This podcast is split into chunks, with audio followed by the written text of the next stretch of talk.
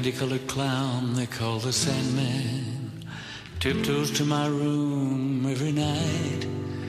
Just to sprinkle stardust and to whisper, Go to sleep, everything is alright. I close my eyes, then I drift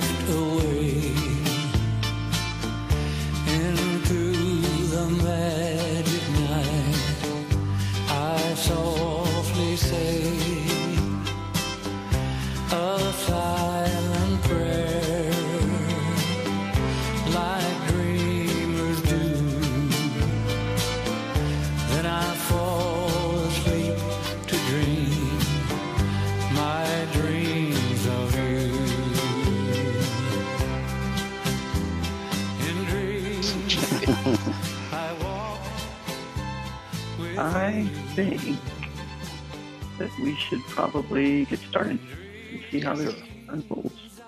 Play a game. Um, all right, so welcome back to Fall of Delta Green 1963. We have a full group of agents this evening uh, to uh, refresh our listeners at home. We will take care of two orders of business.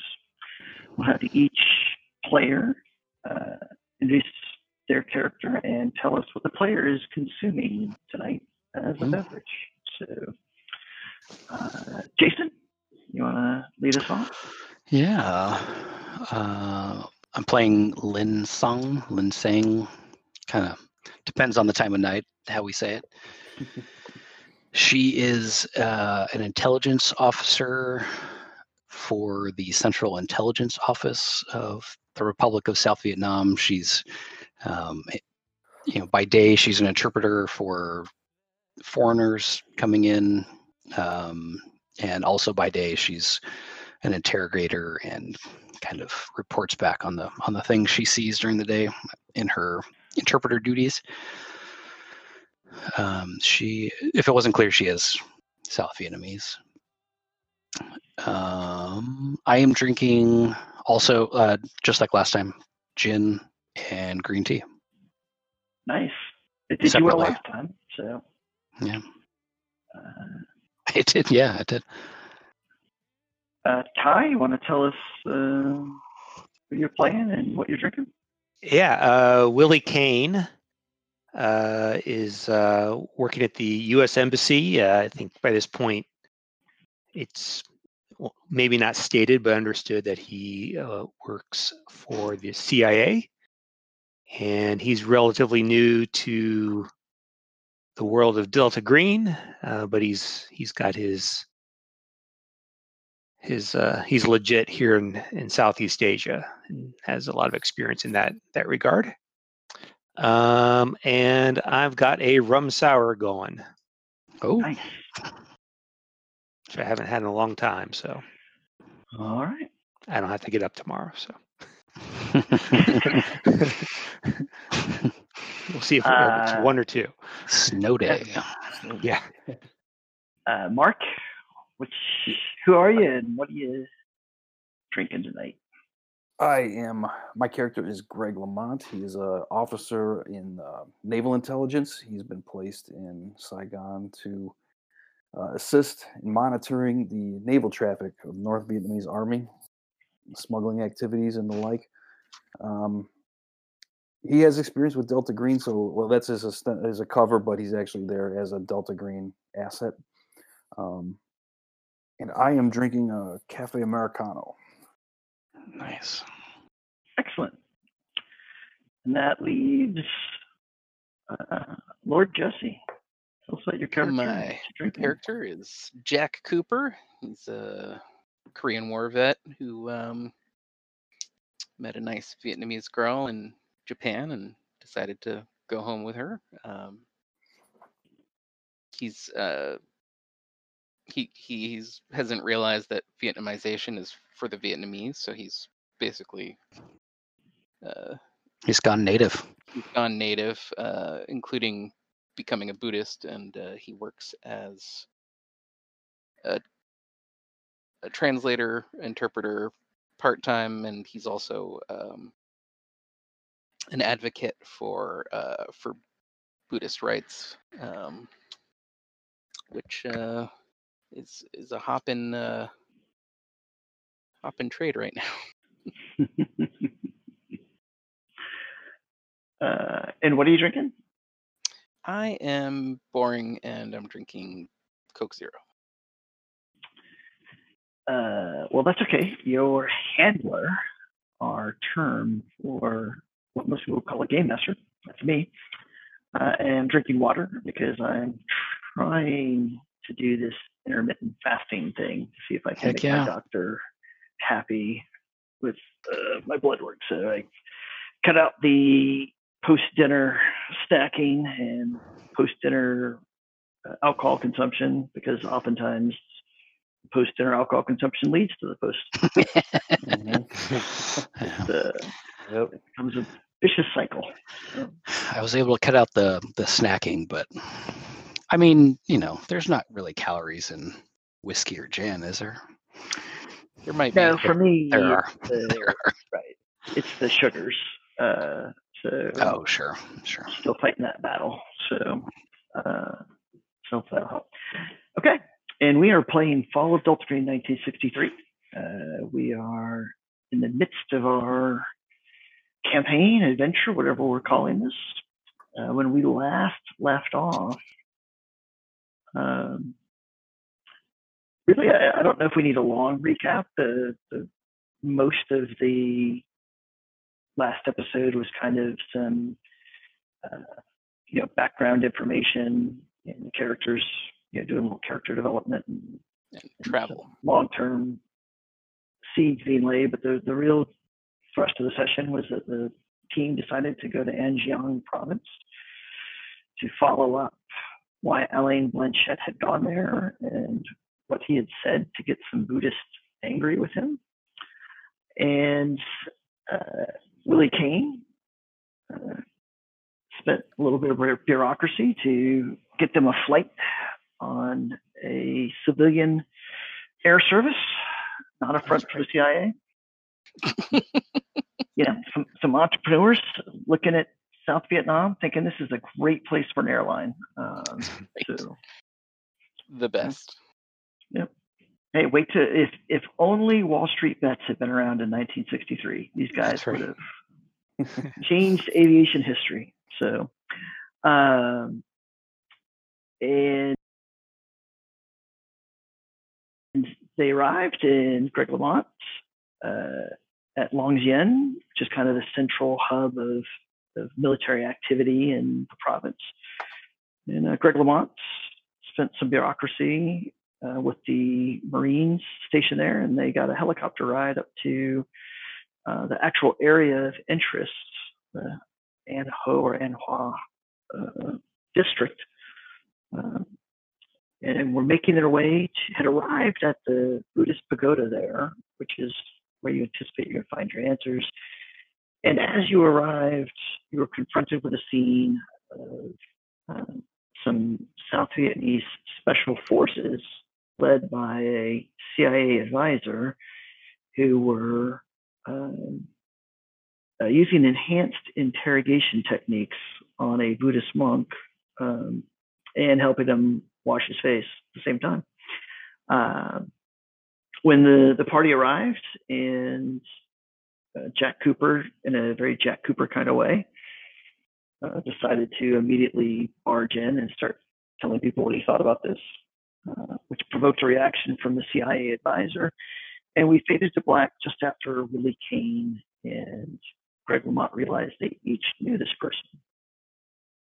So, Willie, do you remember how you knew this CIA advisor?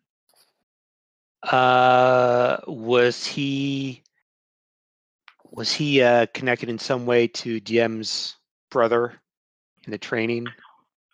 Well, uh, you know in general that the um, CIA is training South Vietnamese special forces, and that Diem's brother is the ultimate.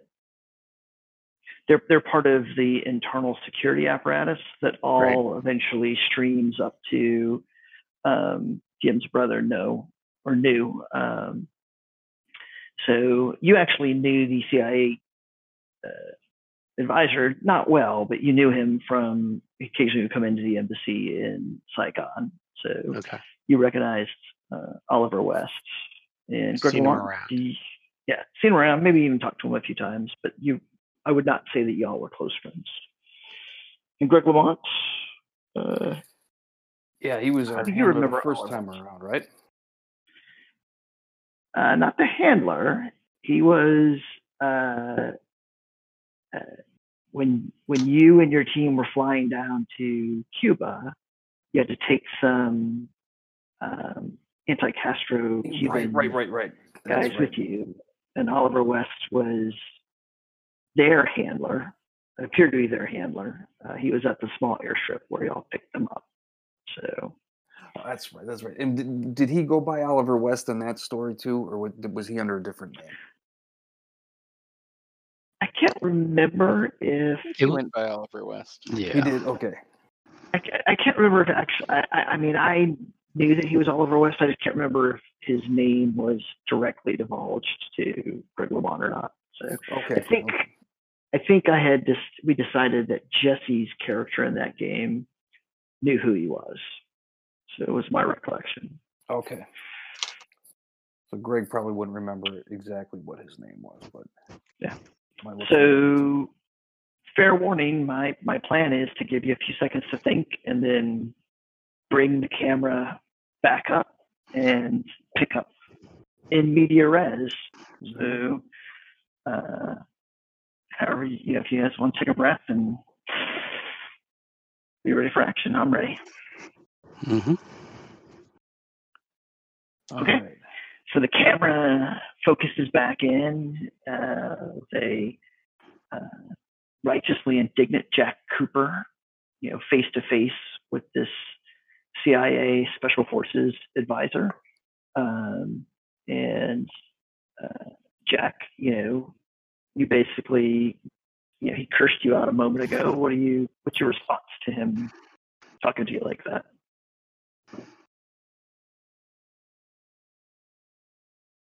Um,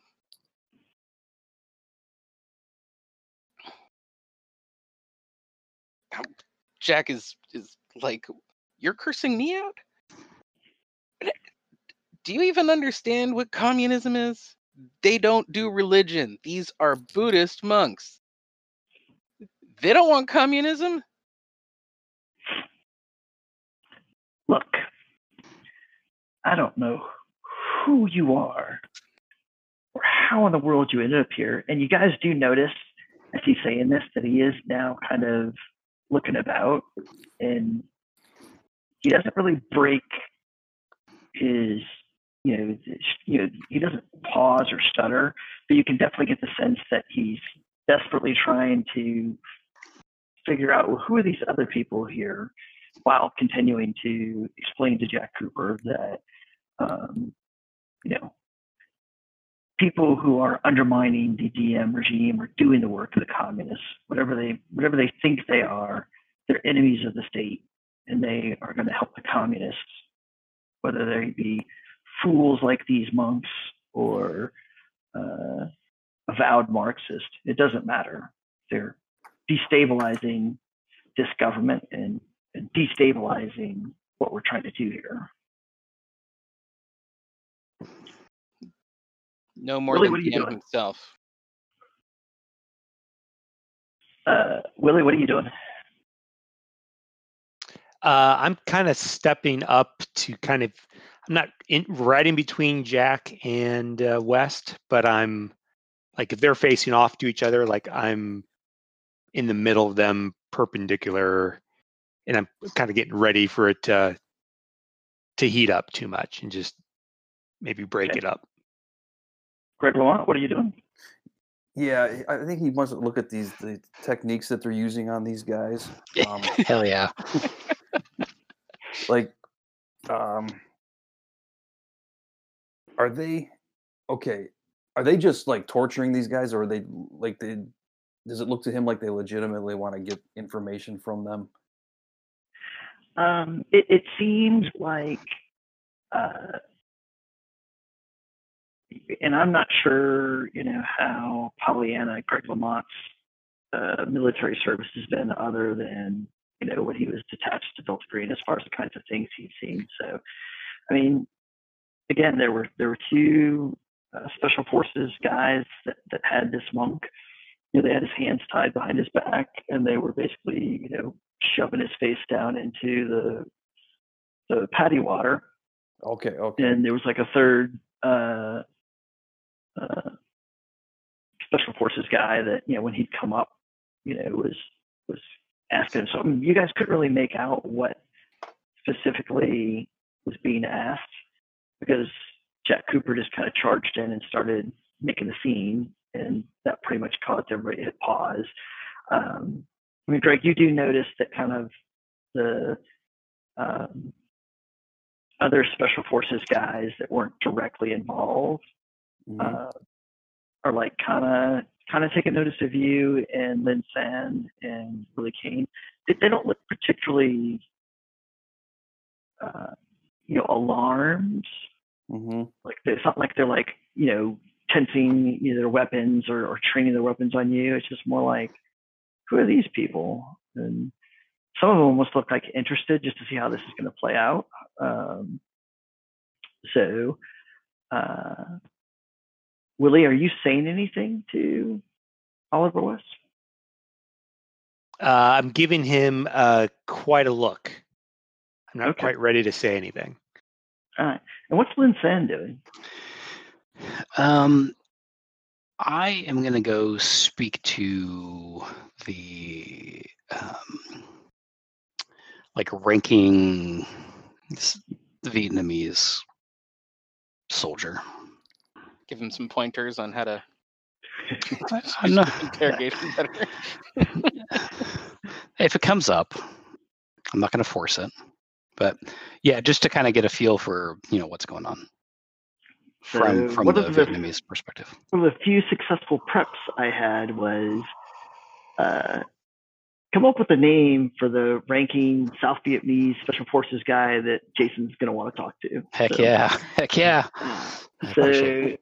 I feel seen. uh, Thank you.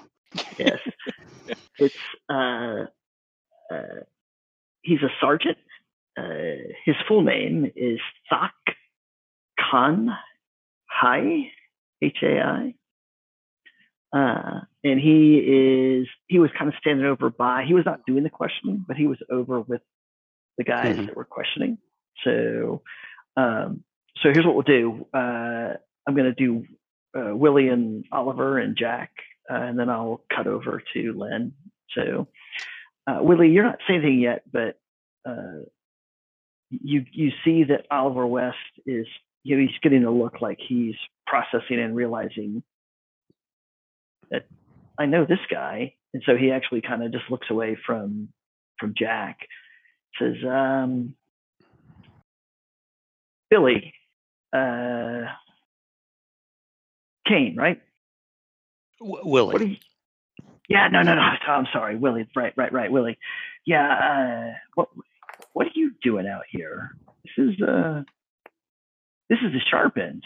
You know, it's not about talking to people and making reports and you know having drinks and and pushing off at five. This is this is the sharp end out here. What are you doing out here? I, didn't think you did field work.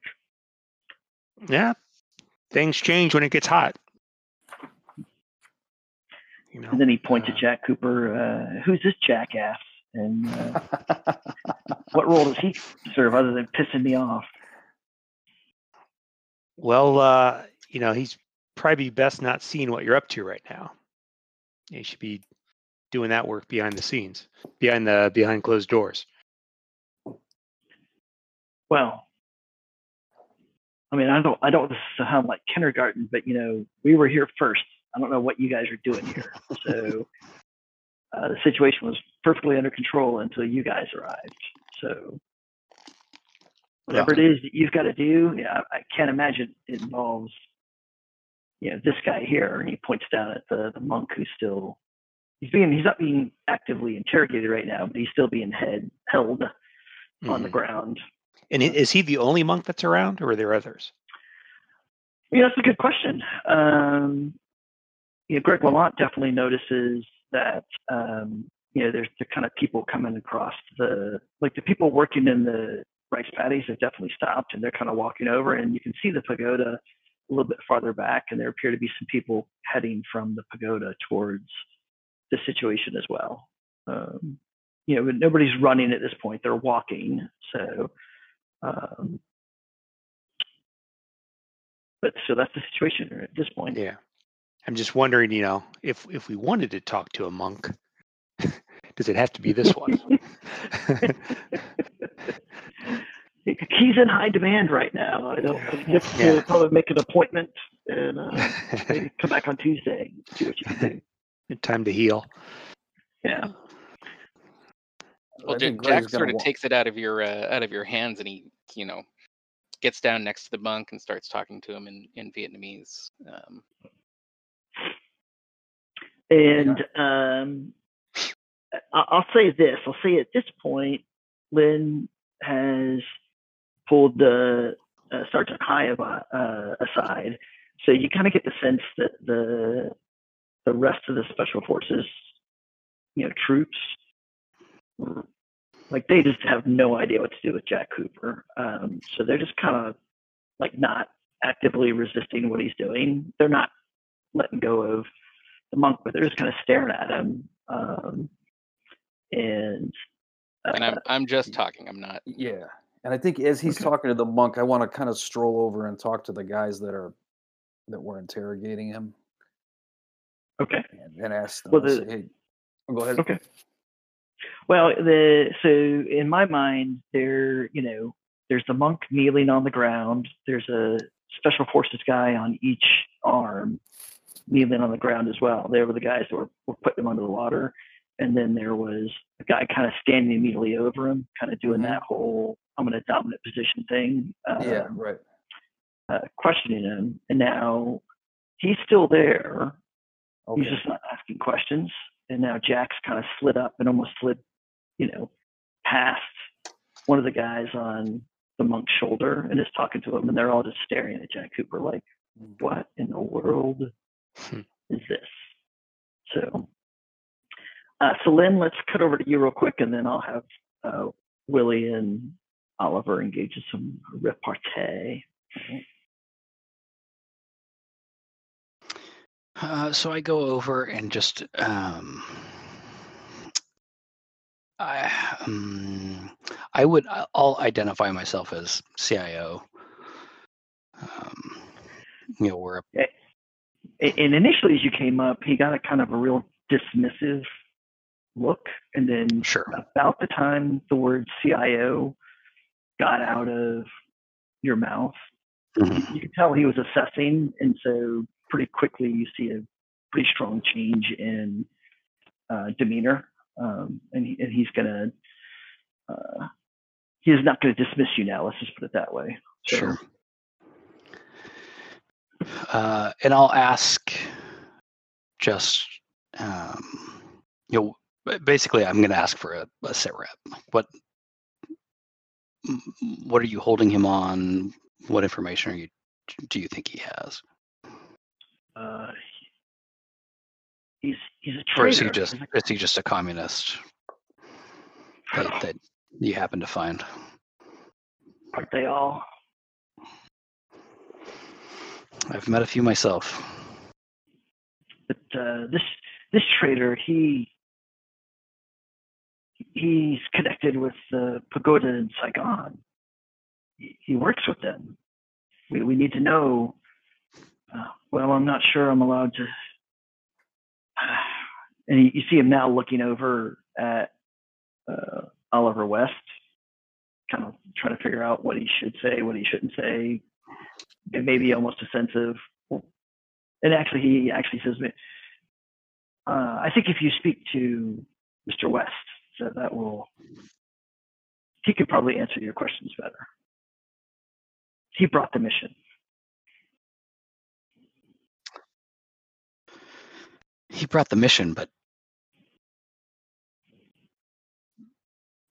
we're we're doing this for us. We're not doing this for them. uh, and that's uh, that connects with him. Um, and you almost see, uh, like you see the wheels turn in his head, or not maybe the wheels, the scales balancing in his head. So he looks over at West again and decides West is uh, engaged enough. And he Yeah. actually kind of gestures you to step just a little bit to the side. And now you're both faced away from uh, West. Uh, and I'll I'll I'll try to you know, you know, none of this will will get beyond me. I just or none of this will get to him. We just you know any information I can bring back to to the office in, in Saigon would be would be beneficial. Well, it's it seems like a fool's errand, but you know, the Americans give us they give us money and they give us these weapons and these uniforms and training. They've made it uh, much easier for us to root out the enemies of our uh, the enemies of South Vietnam, the enemies of our republic. So it's it's difficult to question when they when they bring us a mission. Mm-hmm. Mr. West is is very trusted uh, in the Vietnamese Special Forces. So number one advisor. I understand. And the We're- Saigon Pagoda connection is is interesting. What is he what is he doing up here? We're it almost feels foolish to say this.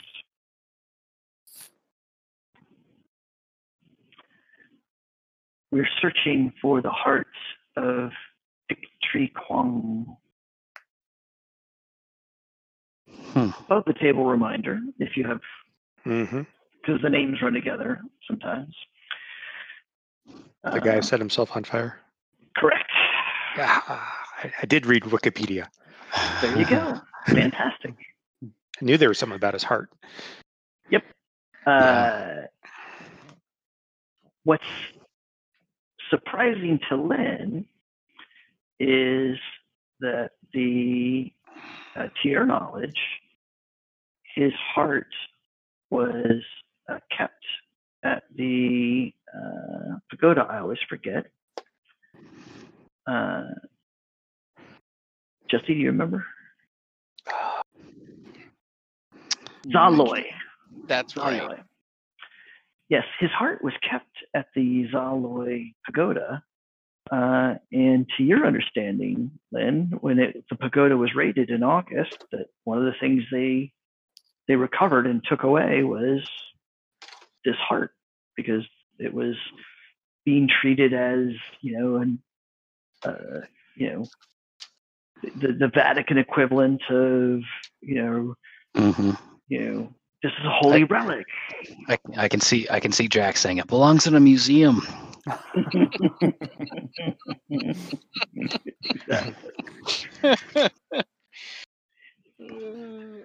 Uh, so, so Lynn, you're somewhat surprised to to hear him say that's what they're looking for. Um, What do you do with that surprise? Um, if he is connected with uh, the the Saigon pagoda, uh, there's potential that he smuggled it out. Maybe there's some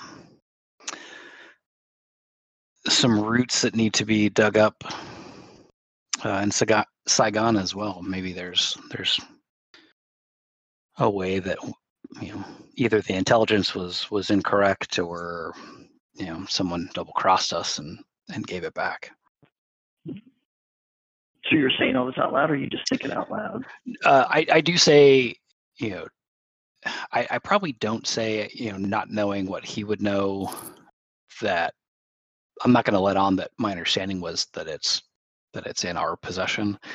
Um, but i will say you know, if he's connected with with the Saigon Pagoda, there's there's potential that that he has knowledge if if it is in this area of where it might be. So, so you agree we should we should make him talk? Uh, if he has any information, we'll we'll need it. That's that's not a relic we want in the communist hands. Uh, okay, so Willie, you and Oliver are there. Uh, how you gonna play this, Willie?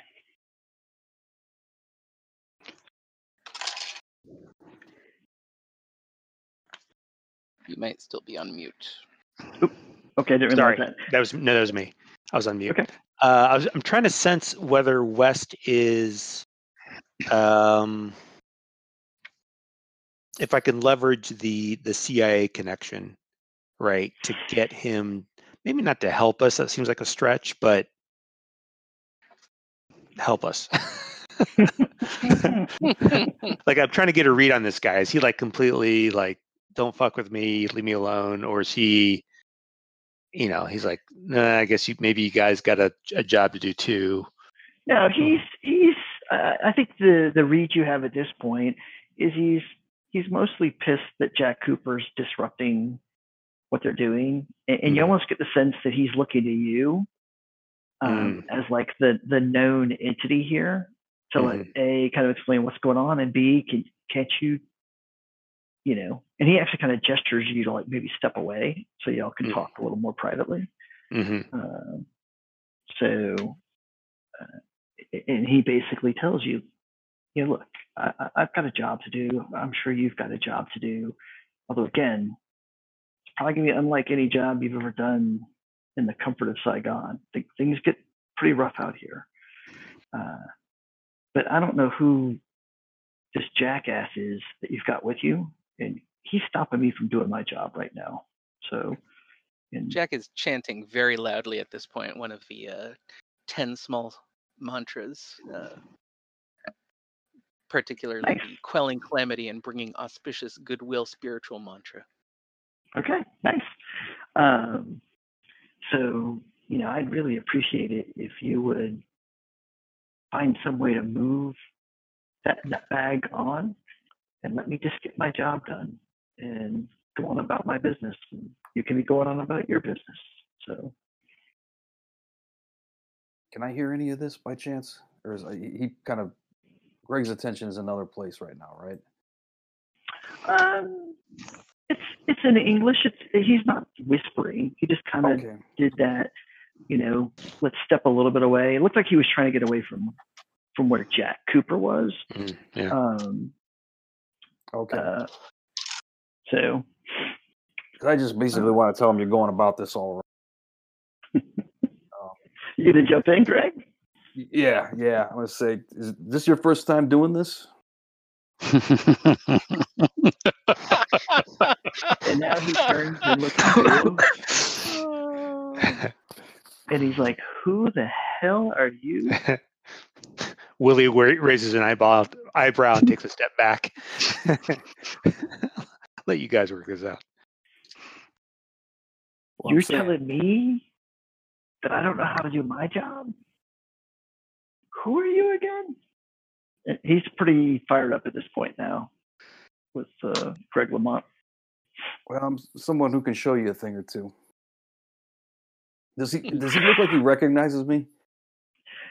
Um, you get the just the smallest sense that he's he's trying to figure out, uh, it, you know, like who you are, and and, he, and maybe he's trying to figure out does this guy know me? Is this guy like, you know, uh, pissing up my leg? What's what? You know, is he trying to get me to beat his ass? Like he's he's angry but puzzled as to why you're taking this approach with him. Um, uh, Jack, what are you hoping to do with your uh, chanting? Um, piss off the, the CIA guys. Always good move. Um, but really, just to, I mean, my my main goal is to g- give this monk uh, some time to get his uh, breath back. Um, and Yeah. on- once he does, I'm gonna stand up and, and say, "Okay, what do you need to know? Did you just try asking him? Because I I doubt that." So are you now engaging uh, uh, Oliver West as well? In conversation, not fighting, engaging. Yes. Okay. So it's interesting because it's almost like, you know, the dogs, you know, uh, tormenting the bear because he's really pissed at Greg Lamont and he's trying to come up with something to say to him, but now you're piping in, so now he just wheels back and turns around uh, on you. What we need from him is our business, it's not your business. I've been around for a while. I know how to get answers. I don't need you, whoever you are, to come in and tell me how to do my job. All I need to know is how long before you leave. How many times have you interrogated Buddhist monks? Because you may not understand meditation and how it works, but when they're meditating, they reach a transcendent state where they feel no physical pain. All you're doing here is wasting your time and possibly killing a source of information. So I'm telling you, if you want to know what he knows, I can ask him and he will answer me. Because I'm not an asshole. Uh, I get it. Lynn whispers to the guy she's talking to. Yeah, he is. You're one of those, uh, what do they call them? Those beatniks with your strange ideas. Here's what I know every man has a breaking point. You just have to find it. And we'll find it with this guy. Yeah, and you can find that breaking point a lot easier with a cup of tea and a couple cigarettes. So as this is going on, you do everybody kind of notices that this group of people they're getting pretty close now, um, and it appears to be some monks, you know, from from their attire, and then there are other people just typical, uh, you know, rural Vietnamese uh, peasant garb.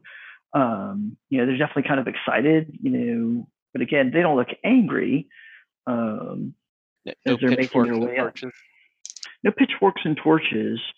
Um, there's a one point notice for uh, Willie Kane if he wants to spend it. Ooh, yeah, yeah, yeah, yeah. Uh, Um, so uh, notice is a skill. The, bla- uh, the black book's up, by the way.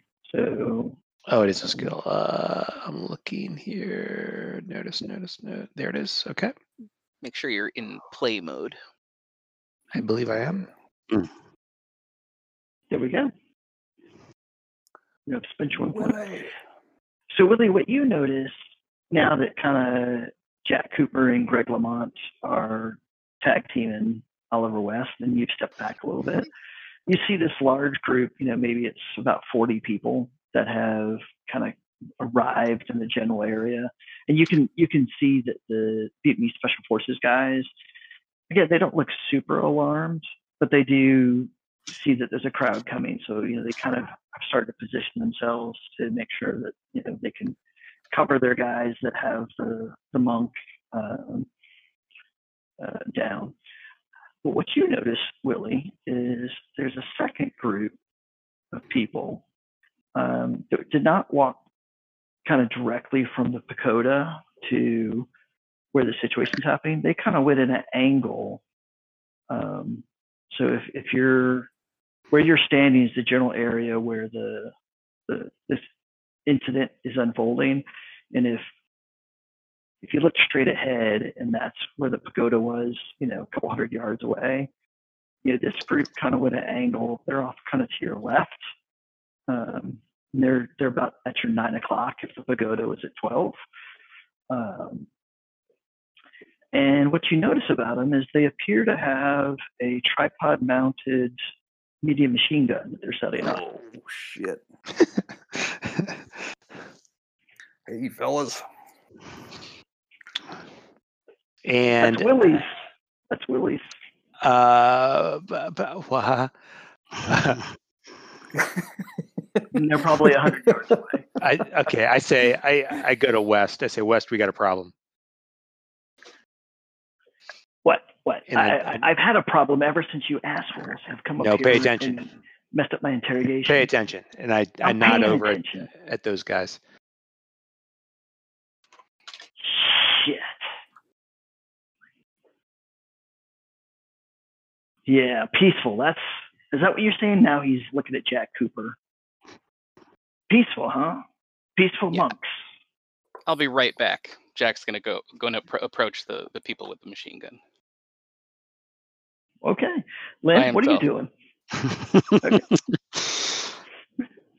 Then you Um, got a cr- crowd of people arriving. You've got still got Mhm. the ear of the sergeant um, in this situation, but but and he's now figuring out at the same time what you're figuring out, which is that apparently there is a a team set up a media machine gun about 100 yards away. Yeah. Um, I'll tell them get get your men set up. Um, tell them not to fire until until anything goes goes sideways, Okay.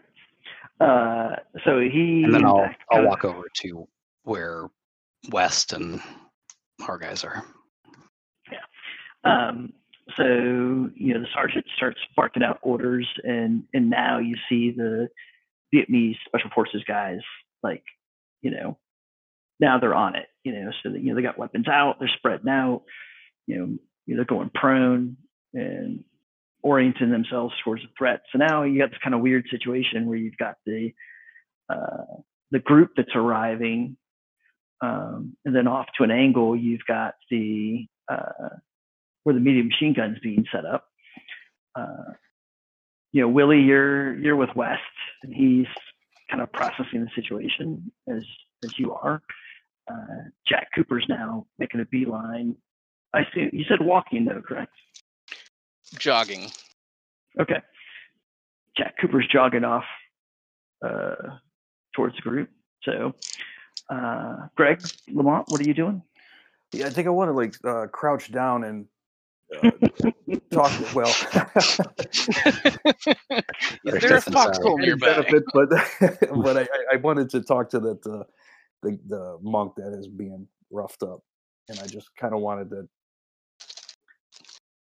I guess it's probably the wrong time to try to interrogate, but if there's any way I could play the um, play the good cop to their bad cop, you know, um, I just I Uh, wanted so to ask him. as you um, as you bend down and are looking at him, because the even the guys who were uh, holding him, you know, when the sergeant started shouting orders, they they like let go of him and they turned around and they've they've kind of they formed a they're still near him, but they're definitely now oriented towards this uh, threat and Mhm. they're getting themselves ready. Um, so no one really has control over him at this point in time. But what you notice is, um, like when you talk to him, he doesn't really respond, and he in fact does not appear to be present in the moment. Um, Okay.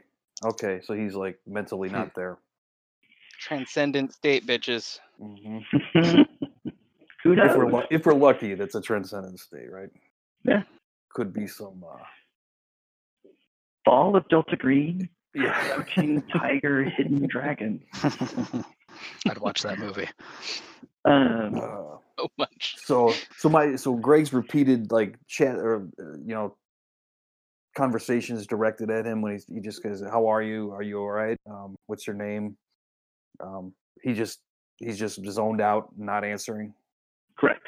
Okay. Mm. Can uh, does his eyes look? Does he look like he's under the effects of like a, a narcotic or anything like that? Is that Um, y- not really, but like his eyes don't even appear to flicker to acknowledge you. okay? What do his what do his pupils look like? Normal, like you, you know, whatever whatever prior experience you have with people who Okay. might get explosive drugs, you don't see any of those telltales. Okay, so not like super um, dilated or like pinholes or Right. anything like that. Okay. Like, like, like probably the best term I could use to describe is he, he appears to be catatonic. Cataton. Okay. Okay.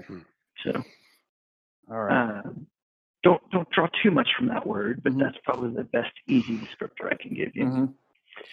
Okay. Well, Then- in that case, Oh, go ahead, finish up. okay. Well, in that case, I was just going to um, make sure the safety's off of my service pistol. I'm telling you. Hey, look, you know, it's not the volume of fire; it's the shots that count, right? That's right. I don't know. Volume helps. uh, Lynn, you see Jack Cooper, you know, you know, fast walking, light jogging directly towards this group that are setting up this medium machine gun. Um, you gonna do anything about that? Um, I nudge Willie and just kind of like nod my head in Jack's direction. Like, No, Willie's kind of busy right now. He and he and uh, Oliver are kind of having some words about the situation. So, um, then I'm disgruntled. I want. I wanted to make fun of him. Uh, I wanted to make fun of Jack, um, and I'll just, I'll just watch things as they progress. Um, into a firefight. Nice. Okay. Uh, so, Willie, what else you got to say to uh, Oliver West at this point in time? You know, last thing you heard him say was shit. Uh, Uh, yeah, I mean, can he? Ch- uh, hey, West, you got to change gears here and get get everybody, get everybody to calm down. remember what I told you, Willie? Things are different out here. There, there are no good guys out here. Don't let your jackass friend convince you otherwise. All right. He has his moments. Yeah.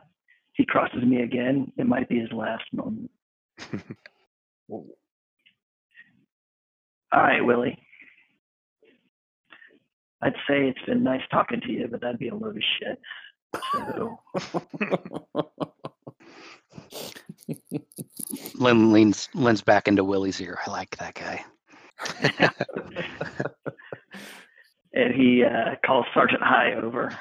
No soft talk like you Americans, like you other Americans. Yep, Sergeant, we are going to redeploy. We'll address this situation at another time, more propitious time. And so they start, you know, he starts gathering his guys up. Um, Jack, what are you saying to the people set up the medium machine gun? I'm yelling, you fucking idiots, stop! Stop! There are Americans there! You kill one, they send 10,000! They don't uh, doesn't seem to phase them in their uh, assembly of their medium machine gun. You see, you know that they've got it up on the, the tripod, and another one's, you know, they've got a couple of boxes, and it looks like they're opening the boxes as a typical belt feed kind of uh, situation. Um, and one of them, who looks like maybe the, you know, if we were in a war game, he'd be the crew leader for the weapon just kind of stepped a little bit forward and just kind of you know giving you the hand up. Uh, and you're yelling in Vietnamese, I assume. Of course. Um, so he's responding back. You stop. You stop. Americans with them are bad. They come here to hurt us. We've lost too much already. We're not going to lose any more. We're done being pushed around. And these are monks Hmm. No. or are these villagers? No, these are these are the um these are Buddhist militia. Hmm. Oh, Buddhist militia. I mean, J- Jack can tell as soon as he gets close. Yes, you are. yeah, we talked about we talked about them last time. Yeah. Yes. Hmm. It's been a while though, so quick Mhm. refresher for our listeners at home. Uh, there was a sect, uh, or there is a sect of Buddhism, Wohao, which I always mispronounce. Uh, and during the early stages of South Vietnam, they actually had an armed militia that was deputized, for lack of a better term, by uh, the South Vietnamese government until Diem took over and decided that he didn't really like armed forces that were not directly controllable by him. So Or Catholic. he, exactly. He uh, he effectively crushed them. Um, it close run thing. is a battle, something called the Battle of Saigon in 1955, um, where he basically uh, declared war on the religious militias and the um, uh, organized crime that was basically had contracted to be the police force of Saigon.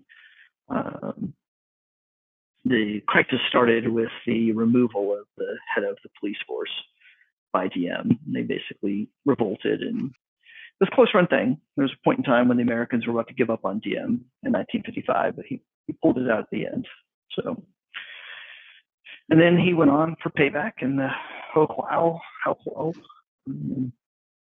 Uh, eventually, most of the other leaders were hunted down and killed, and they kind of quit being a thing. But as uh, Jesse observed on our last session, like everybody else, they just you know, buried their weapons and said, "We'll wait to so the odds are a little better to readdress this." So yes, this is Hoa Hao militia that you're dealing with, uh, Jack Cooper. So, uh, anything else you want to tell him at this point?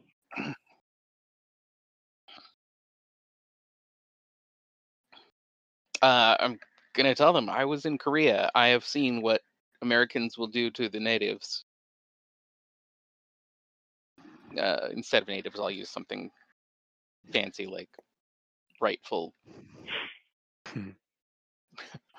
right, rightful uh, inhabitants. But um, So is it different if the Americans kill us by the thousands or kill us by the hundreds each day by supporting Diem? you can kill Diem's forces all you want for all I care. But you kill one American and they have weapons you do, would not even believe. Right. Please, please, just walk away from this today. He's looking over your shoulder um, and he turns to the, the gunner for the weapon, who's you know kind of waiting to do the charging handle thing and that and the other, and he just kind of gestures for him to hold, and he's looking over your shoulder, Jack.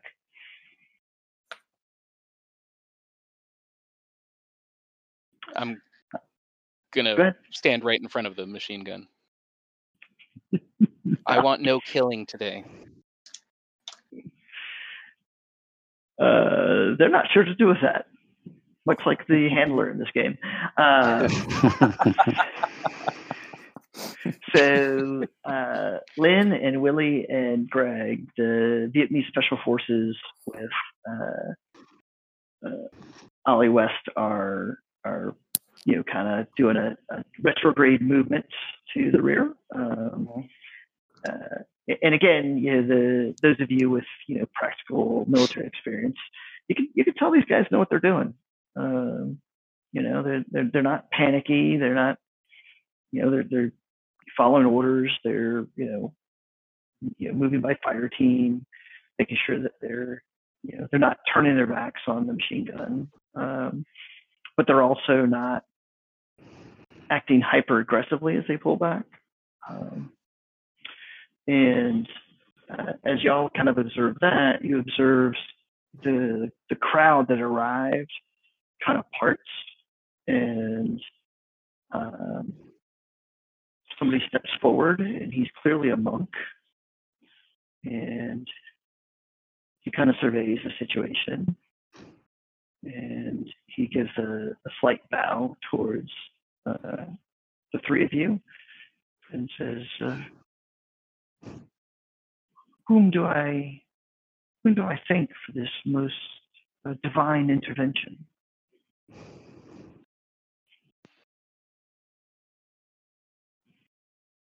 Come on, one of you has to take has to take uh, take credit. You're you're you're far enough away that you're not involved in this, Jack. Yeah, I'm I'm I'm waiting for West to speak up. W- West is he's with his He- guys. They're He felt he. they're Okay, pulling out. I, I kind Yeah. of pictured. Um, So this guy thinks that we're somehow responsible for Jack stepping in and And like running these guys off. Don't know what this guy thinks. He's he's made a statement to you, so it might depend on what you say. Um, hmm.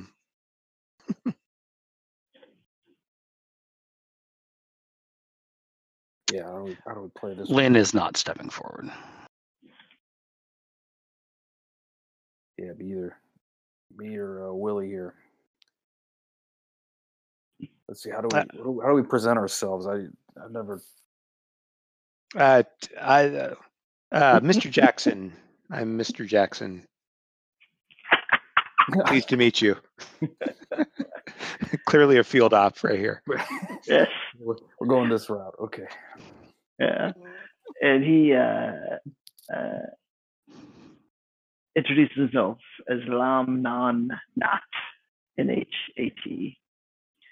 I uh, I'm the shepherd for for this flock.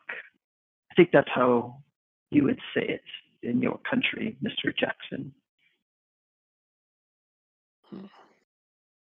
Well, we uh,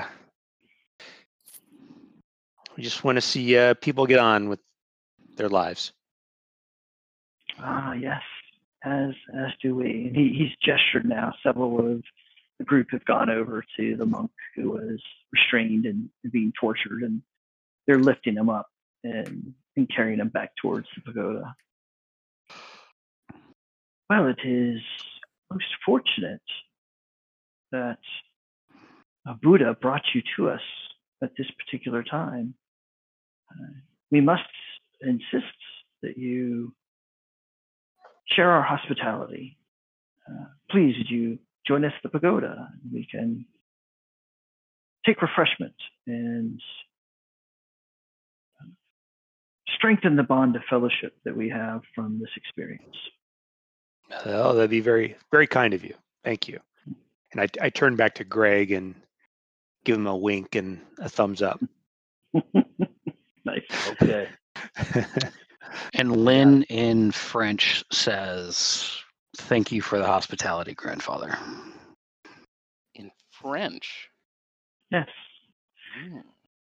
And he uh, cocks his head and looks at Lynn and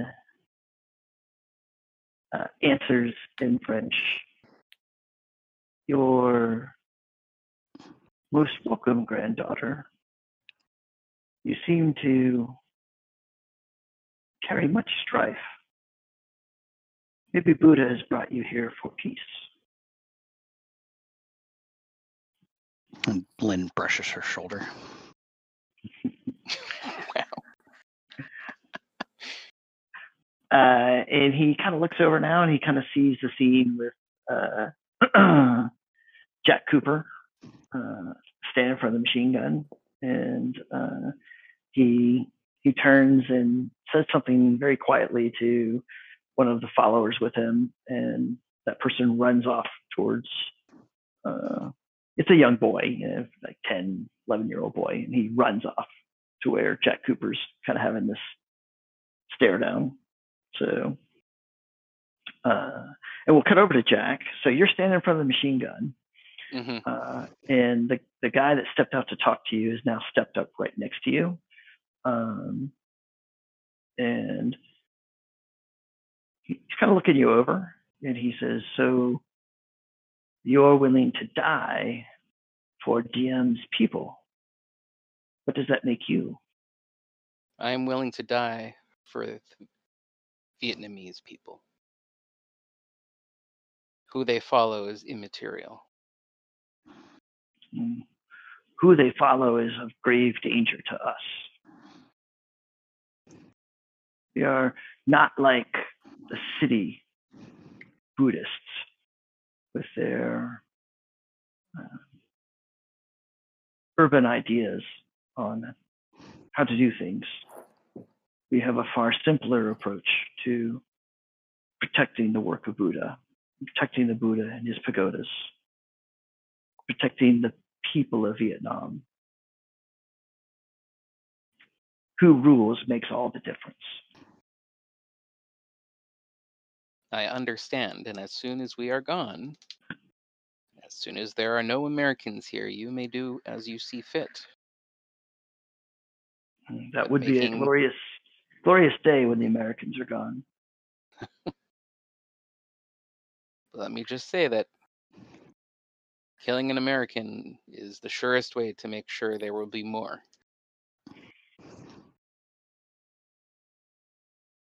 About that time, a young boy runs up and like tugs on the the sleeve of uh, this guy, and he leans down and he whispers something uh, in his ear. He stands up and, or he, he comes back up and he looks at Jack again.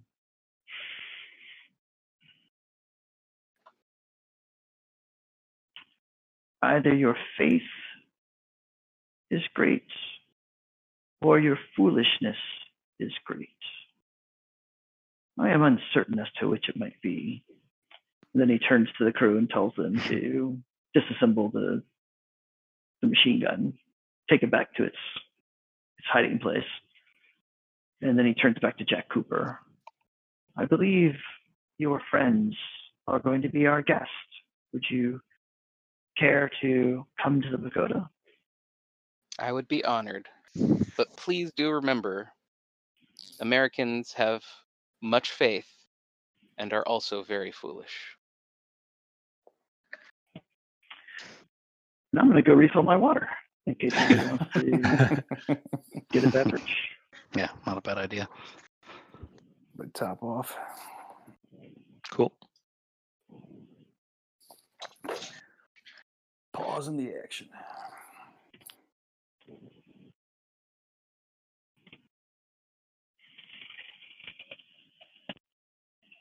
I was like, am I causing Rex enough trouble that he's just going to kill my character? I don't know. Yeah, I was wondering what's gonna happen when you walked in front of the machine gun. I thought, uh, okay, this might be quick end to Jack, but uh, Yeah. but cooler heads prevailed.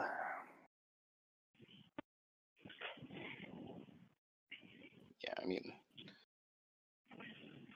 basically delaying until the larger group got there would pretty much ensure that they wouldn't open fire with a Mhm. machine gun.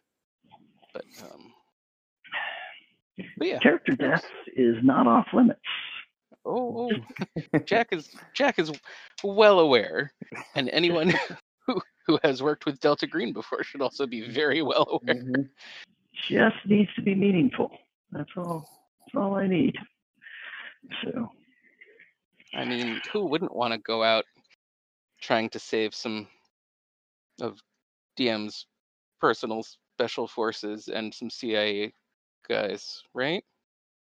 I mean, it would be an honor. It would be an honor. exactly. okay, we got everybody back. We got some I'm here. Yep. back. Okay.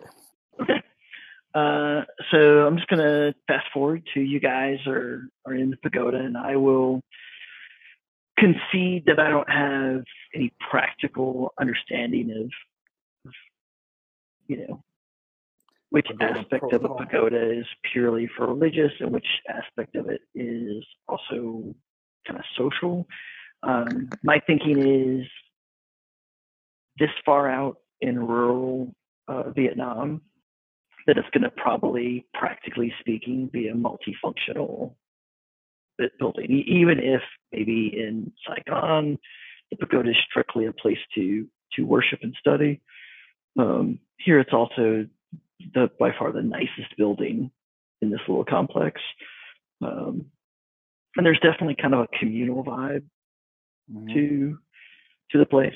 Um, so this pagoda is established in a way where there's actually like a kind of a large dining hall, meeting type place um, they invite you in and and uh, have a little. You're not sure if it's their normal meal or if they're just being good hosts and and bringing you in and and setting you down and feeding you and you know, giving you you know something to drink uh, to make you feel welcome. But but they certainly seem interested in making you feel welcome. So so you're in the pagoda. What you guys gonna do?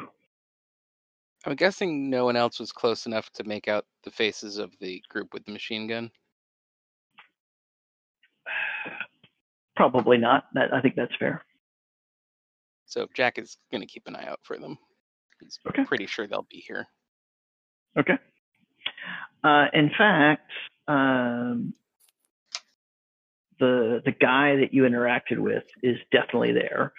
Um, and at one point, you see him having a, kind of a hushed conversation with uh, Lam Non Not, uh, who you you know learn from the other guys is basically the the head monk.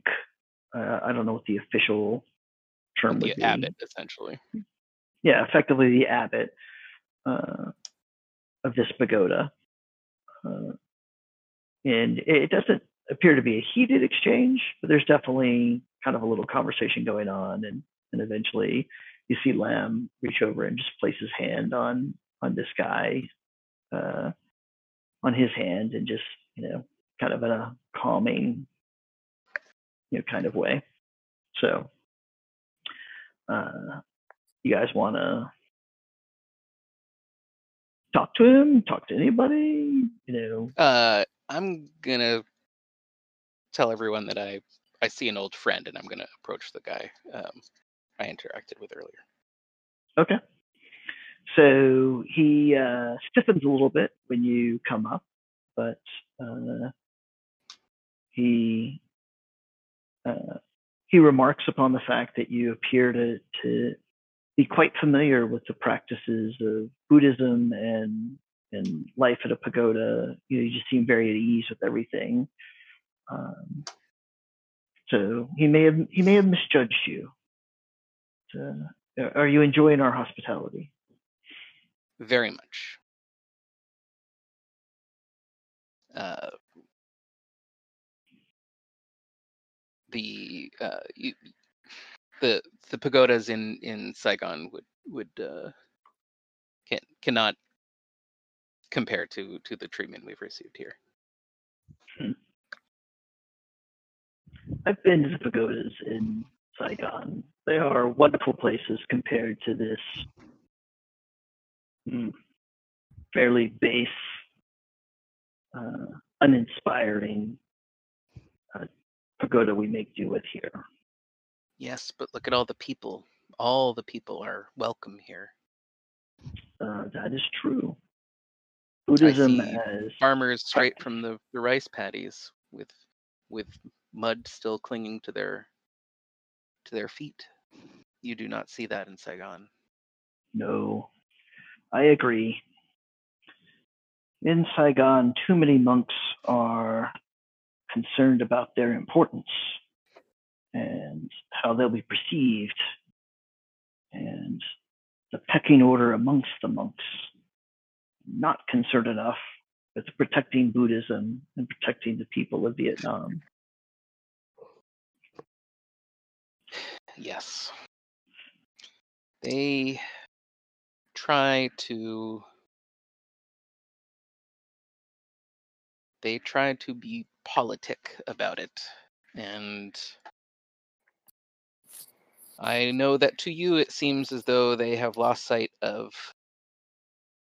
what it means to be a Buddhist, but I can assure you those monks that I know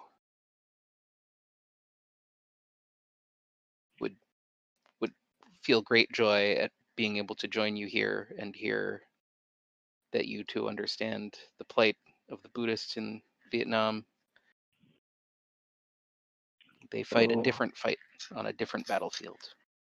I doubt most of them would last a week here before they fled back to Saigon with tales of our backwardness and our lack of harmony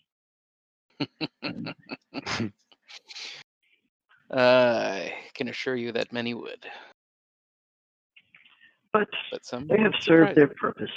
They have helped people see the true nature of Diem's regime. So, while I'm afraid that people still do not see it. for each day understand uh, that DM is a threat to our faith, uh, uh, less concerned with the threat to our faith and more concerned with the threat to Vietnam. our faith and Vietnam are one and the same. No Catholic can understand that. No communist can understand that. And we will take care of the Catholics first. Then, then the communists will have their turn next.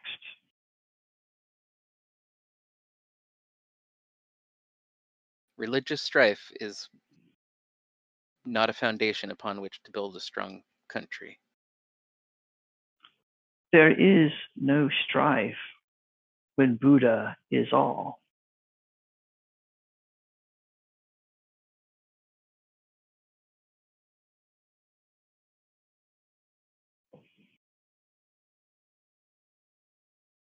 I hope you are I right. believe the ball's back in your court, Jack Cooper.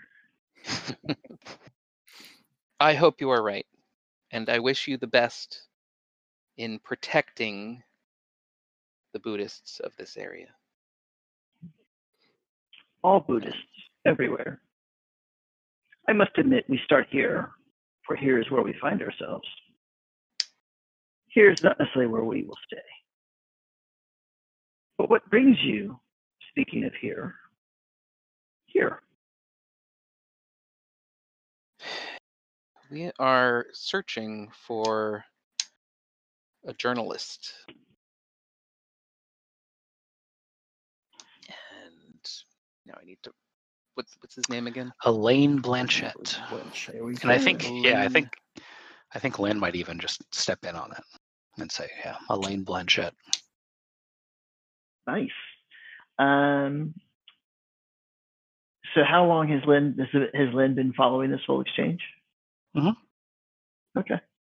Um, And she noticed the guy tense when when Jack walked up, yeah. Uh, as he said he was going to go speak to an old friend. um, so, uh,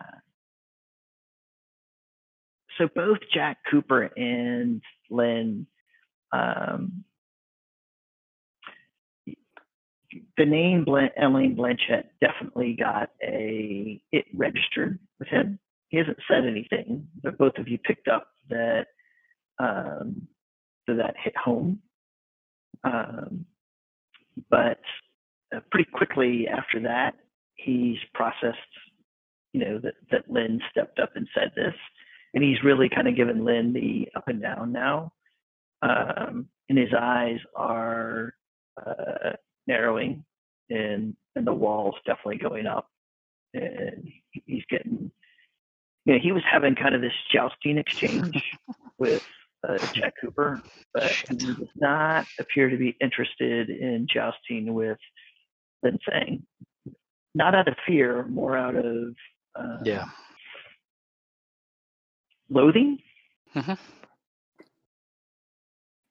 Please forgive my coworker. You, you might want to for the- distance yourself. Uh, and the word coworker also you, you both of you catch uh, kind of registers with him, like he's Yeah. reassessing the, the connection between the two of y'all. Yeah, Uh, I understand that. Sometimes, in the interest of all Vietnamese people, certain factions may have to work together. For once, he says something I agree with. And then to y'all's surprise, uh, he gets uh, kind of a kind of a faint smile, and he says, "Indeed, the factions for Vietnam must all work together. We found something to agree on. And then he kind of brushes by, and even though it would be normally horribly impolite in Vietnamese society, um, he actually does the, sh- the shoulder push on Len. Uh, so, so Damn it. Len, you should, you, I think you should have no doubts as to where you stand with this guy. Mhm. So, and I'll say that you figured out his name was Mac Hua. Uh, I- the last name is spelled H O P. I I don't know if that's pronounced Hop. Um, and I'm, I'm going to give you all that eventually over the course of your time there, you figure out that he's basically in charge of the militia. Um, What militia? There's no militia. Exactly. Exactly. If there were a militia, he's the type of person that would rise to the top of it. Let's just put it that way. Yeah, But since there's not, he hasn't, so it's nothing to worry about. exactly. Willie, what are you doing? In the pagoda, hanging out? This is a little more your speed. You know, there's no sun beating down on you. Yeah, what do we say? I know. Tea? Tea? Oh, yeah, definitely tea. Yeah. Rice, Food. definitely Okay. rice. Yeah. Yeah, yeah. I mean, I just think uh, just taking it in. Uh, Greg Lamont, what are you doing? Yeah, I'm uh, doing my best to uh, not commit any major faux pas here, and um, um, I guess we're. Did you say we're in a like a at a table, like talking like at like a dinner table, or is it more like we're uh, like kind of on the floor, like a s- sitting? Yes, in my mind, it's more like you know everybody's seated on the floor. Like maybe there's cushions that people Mhm. sit on, and then there's like probably a low table that things Right, get, okay. get set on. Um, Yeah. I got you. So I, I want to. I, I just want to talk to one of the people sitting next to me, maybe one of our hosts, and I I want to inquire about the. I want to ask him about the the monk that we I don't say we rescued him, but we took him away from you know being tortured. I Right. asked the guy sitting next to me, "Oh, how is uh, how is uh, your brother who we we uh, took away from the, his interrogators earlier? Is he okay?" Um, well, thank you for your inquiry, and thank thank you again for your intervention. Who who knows how things would have turned out?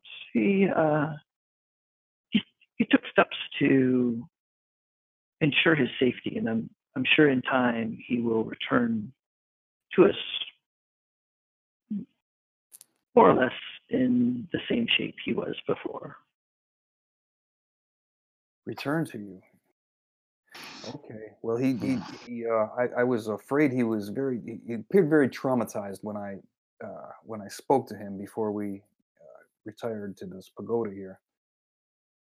I couldn't And see this- much uh, light in his eyes, or um, he just had this thousand yard stare that it appeared his treatment um, might have caused a little bit of uh, trauma. Is what I'm is what I'm concerned about. Right. And so this leads, uh, unfortunately for Greg Lamont, this is the perfect opening for the person you're talking to to proselytize you on the benefits of following Buddha and the precepts of Buddha and transcendence. And uh, Twelvefold path. so it's probably not what Greg Lamont was looking for, No, but that's I what Greg will Lamont's getting for Listen, for- a good amount of time now. yeah, just nod and nod politely and uh, well, say interesting a lot and uh, oh, you know. But yeah, I don't think he's he's ready to. Um, Hmm, mm, Oh. mhm. Oh mm. wow, okay. Yeah, I don't think he's ready to be uh, converted or anything like that, but um, he'll be a good guest. Let's just leave it at that.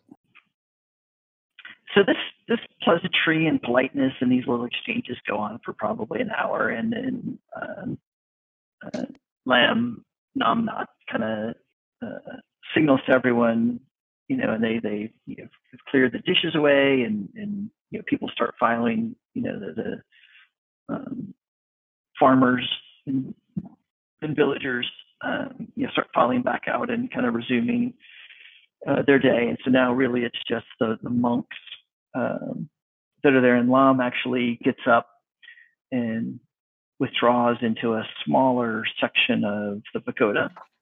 Um, but as he steps through the entryway to that smaller section, he kind of stops and looks at you and the four of you and kind of you know nods his head like you're welcome to uh, uh to follow him.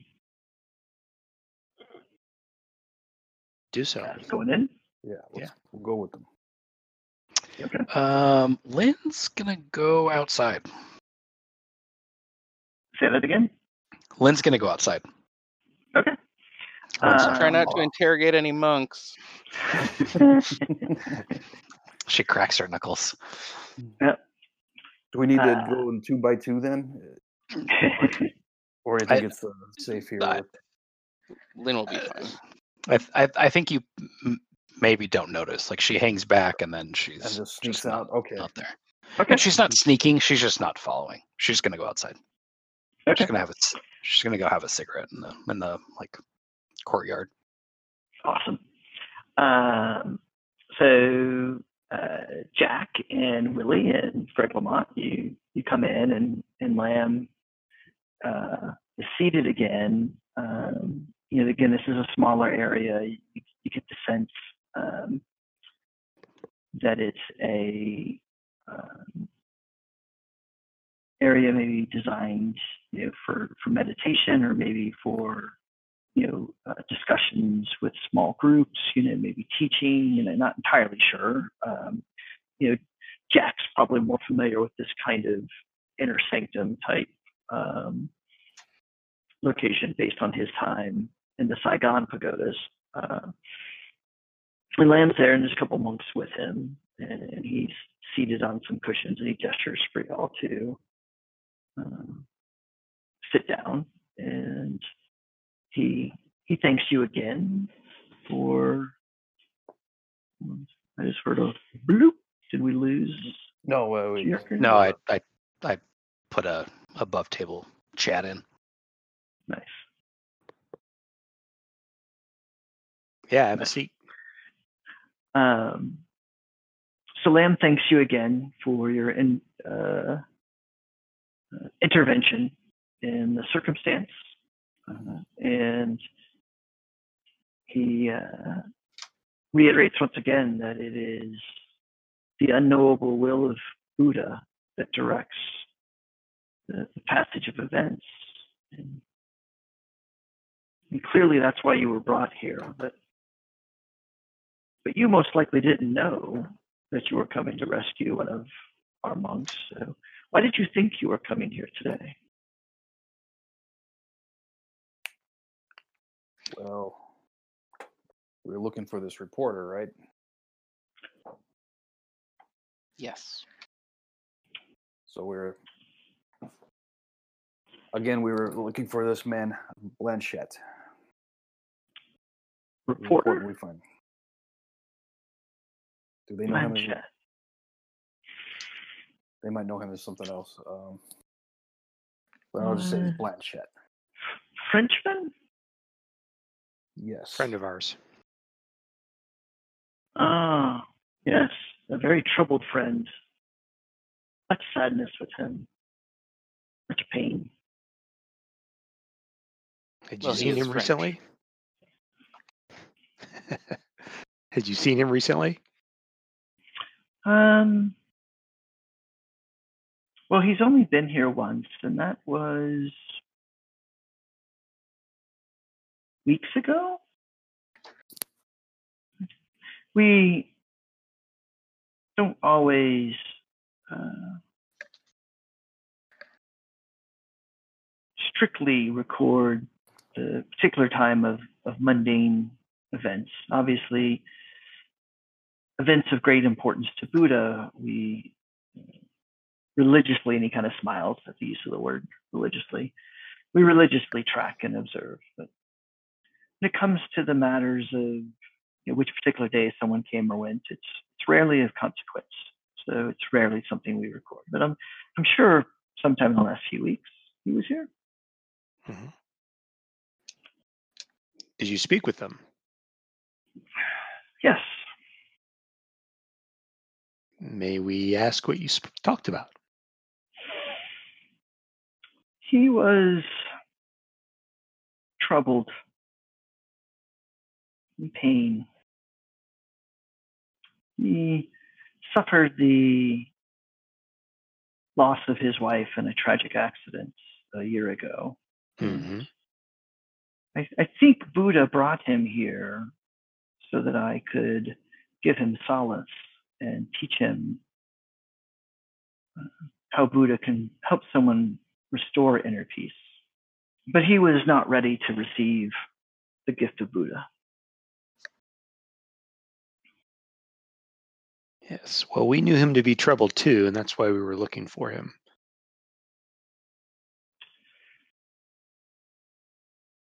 Did he, give you any hint of uh, of where he may have head off head out, headed off to? Mm. What his plans were? He is chasing the wrong answers. And the wrong answers will take him on the wrong paths. Hmm. hmm. In more practical terms, what does that mean? you go to the rule Speak book. plainly, monk. Uh, I, I hold out a map. I go, can you point that that wrong path to me on this map?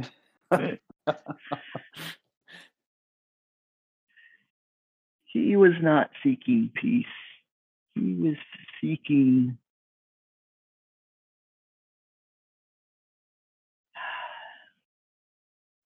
he was not accepting that all things happen for a reason, that there is there's balance. There's always balance with Buddha. He could not accept the loss of his wife as a thing that was intended to bring him strength and greater peace. He, he could not get past the loss of his wife, and he was insistent that we discuss old tales and folklore that, that somehow the power of, of Buddha could reunite him with his wife here in this world.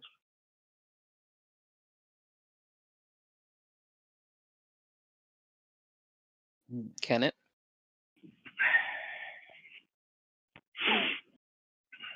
Well, what do you think?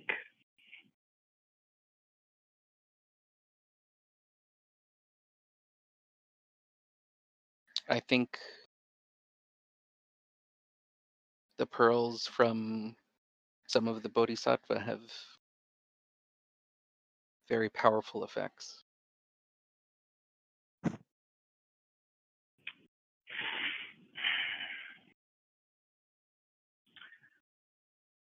One of the challenges we face is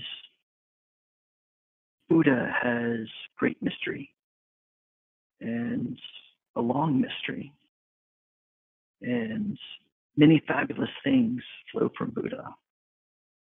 Unfortunately, along the way, people have, uh, on occasion, co opted other tales from other beliefs and woven into the story of Buddha.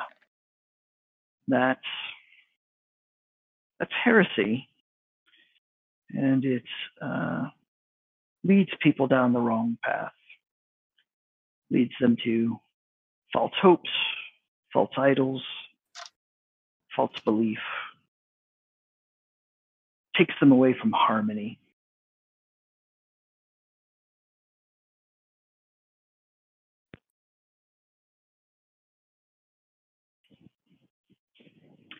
How many of you have humans, by the way? Uh, I got- Uh, I do. That are in the room. I got one. Yeah, I, I have one. answer. Uh, and Willie's got- got two. I got two. Yep. Yeah. So, um, all of you have picked up on the fact that um, he's not lying to you, but he is answering these questions in a very calculated way. You don't say. And he's, I got to make sure that the player knowledge and character knowledge is matched up. So, um, so he's he's skirting the questions that you've asked. Um, he's not. You, you don't detect that he's told you any outright lies at this point in time. Um, but he seems to be very, very calculated in the words he's choosing and, and how he's answering. We fear that Blanchette has proceeded down one of these false paths, and we would like to retrieve him before he comes to harm. Can you Well- help us find the path he chose? Alas, Buddha does many things for me, but he does not make me clairvoyant. And um, I know that uh, Mr. Blanchett was troubled when he arrived. I know he was unhappy with the answers I could give them about his his quest to find a path to reunite with his wife. I know he left uh, unhappy. Where he went and who he spoke to next, I, I cannot help you with that. I, I know these paths exist, but I do not. Uh, Who would?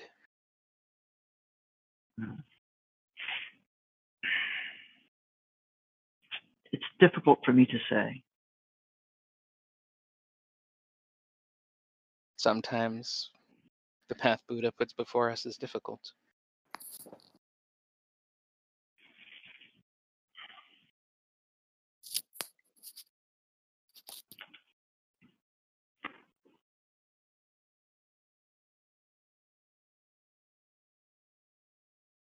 And he's just kind of not saying anything right now.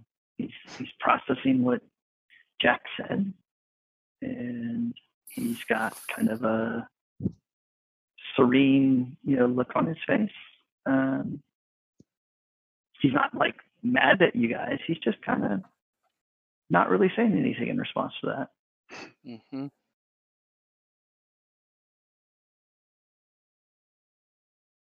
Let's uh, cut to Lynn saying outside. How's that cigarette? Good. Yeah. She she knew that anything she would do inside would be bad for the common cause. So if there's any information seeing the the uh, interaction they had, she doesn't she doesn't want to step on it. So Okay. Uh, so you just having a cigarette, or are you trying to learn anything or figure anything out while you're out there? um, I'll keep an open eye, but um, yeah, I think it's just the cigarette. That's the intention. Okay. Um, so probably, I mean, y- you notice, you know, Hop, the guy that was, uh, you know, if there were a militia, he'd be in charge of it. Um, he seems to be kind of, kind of doing make work to stay in the in uh, within visual of you, and he's clearly keeping an eye on you, and he's clearly unhappy that you are uh, present. So that's really probably the big thing you pick up from the human interaction that's going on around you. Sure. Really, the thing you other the other thing you notice is kind of to your northwest um, of the pagoda. Uh, you know, you, you see the seven mountains, um, uh, and you notice that uh, the clouds are getting dark over the seven mountains. Hmm. Looks like a storm's blowing in. and I think I think Lynn is having a, a realization that she's not being afforded the the deference of and, and not that she would expect to but you know in the in the city uh you know she carries a certain attaché um, that is clearly not out here in the, in the country. Um, Right. And so she's not going to necessarily antagonize this guy. Um,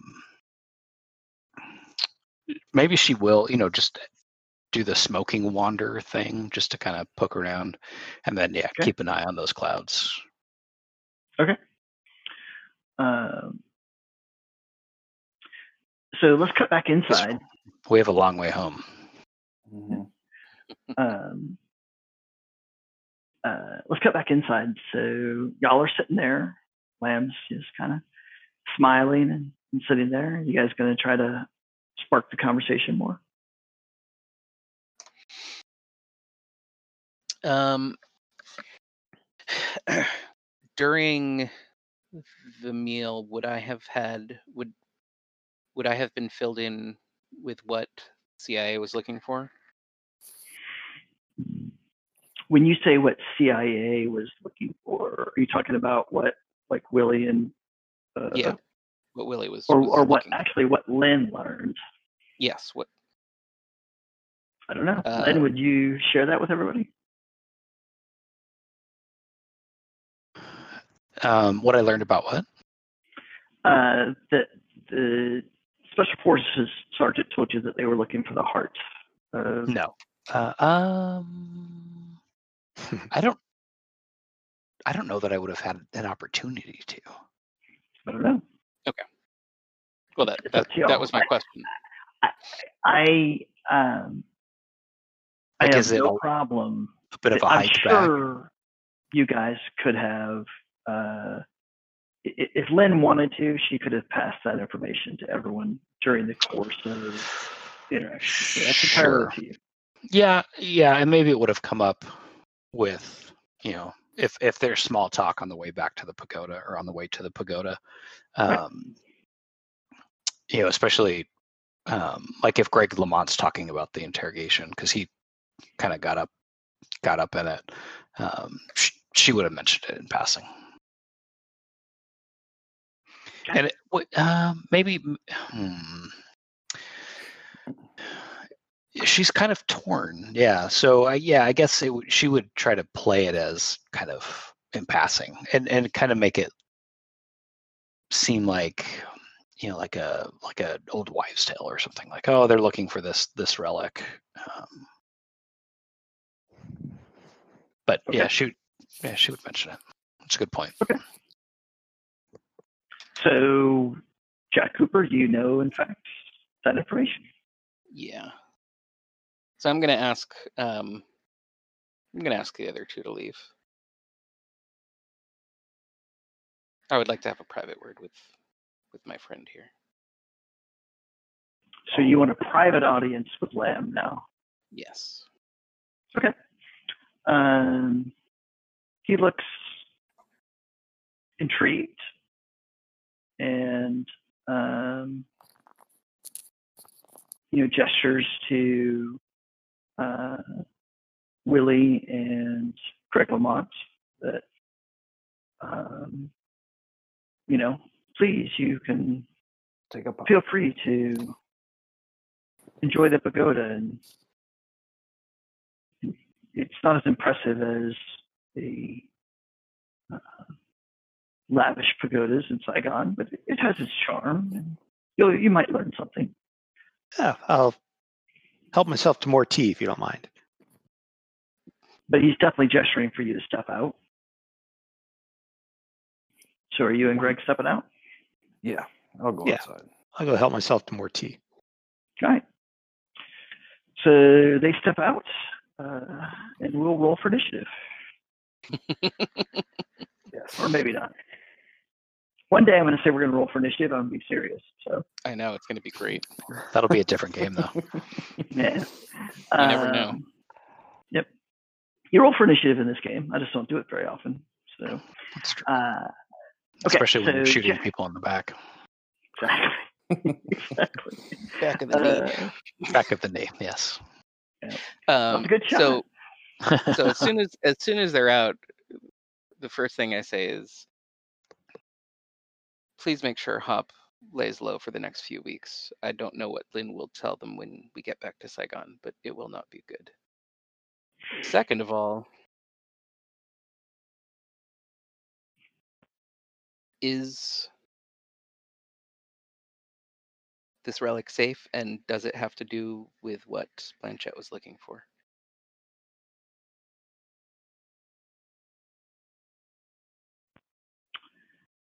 To answer your first question, Hop has uh, survived much. He is uh, blessed of Buddha. And I feel Buddha has a destiny for him that is not yet fulfilled. But more importantly, Hop accepts his destiny uh, and is prepared to sac- make the ultimate sacrifice to protect our faith. We need people like Hop for when Diem falls, or the communists will take over everything.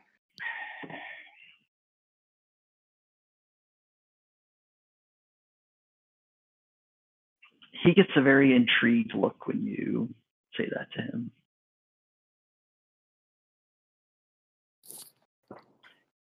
Indeed, the fall of Diem seems inevitable. And indeed, the communists are ultimately a greater threat. But they're the more distant threat at this point. Buddha counsels patience and wisdom. Deal with one problem at a time. And my question?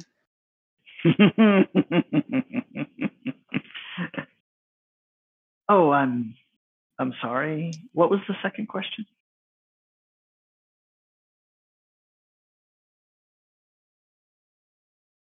Is the relic safe? Which relic uh, would you be speaking of?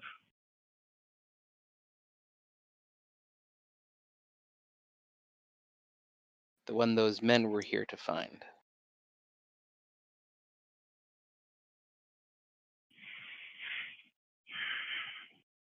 I do not care if you have it, I only want to know if it is safe.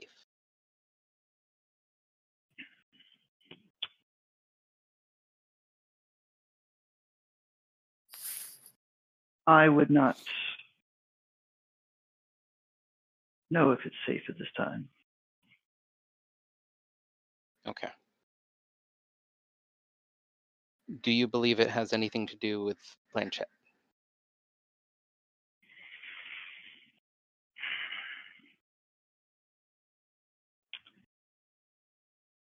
Mr. Blanchette had convinced himself that the heart could act as a key. Key that would unlock a door to the place where souls go when they have departed this earth. He felt with that key and some other knowledge that he could return his lost life, restore the life he previously had. Indeed, a dark path that he had gone down. Yes.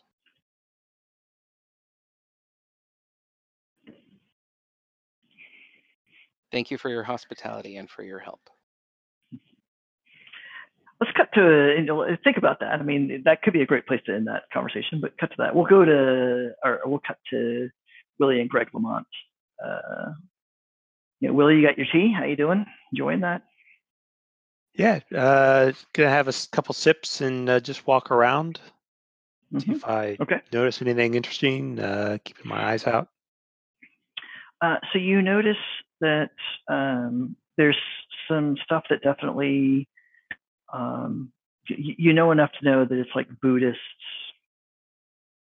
you know, religious, you know, script and and scenes from um, you know the story of Buddha.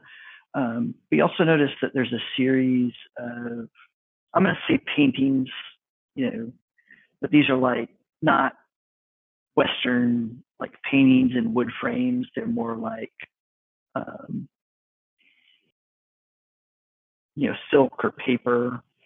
hmm You know, with with drawings on them. Um, and it looks like drawings of um, the seven mountains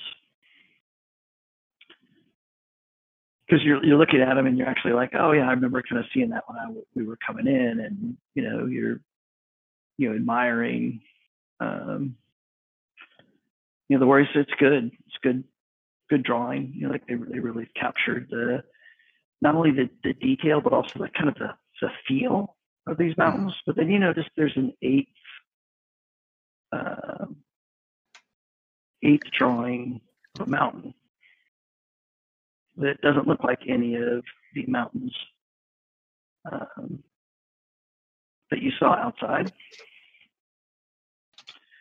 And you could roll a stability test for me as you look at that eighth mountain. Awesome. Well, why is that? Had to happen at some point. All right. Uh, So how do stability I is just hit the big red button? on your. Wait a second. Oh yeah, okay, it's up top. Yep. So um, in this game, stability is a resource, but it's also a measure. Um, so whenever you take a stability test, you can choose to spend points to add to your roll to pass the test. hmm Um, and uh, if I was nice and told you exactly what the potential stability loss would be, then you could map out whether it made sense to spend a bunch or not. I'm not going to be nice and tell you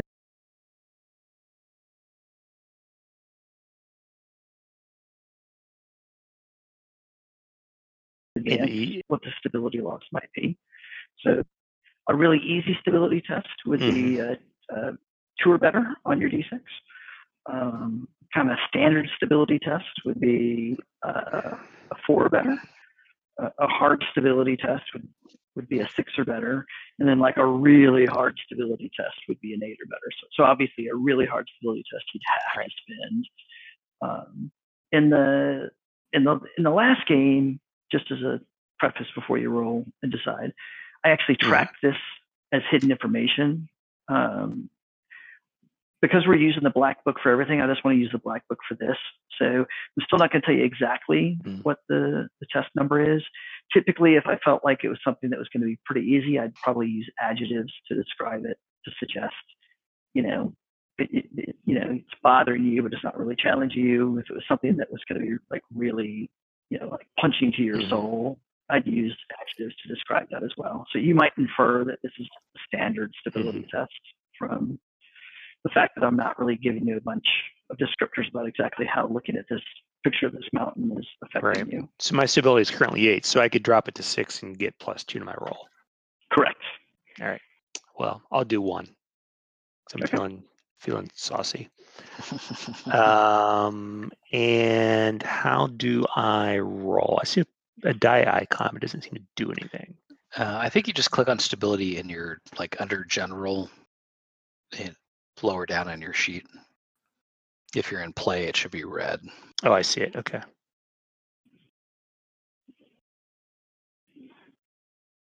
And then I think Oh, I it'll see. ask you for your spend too.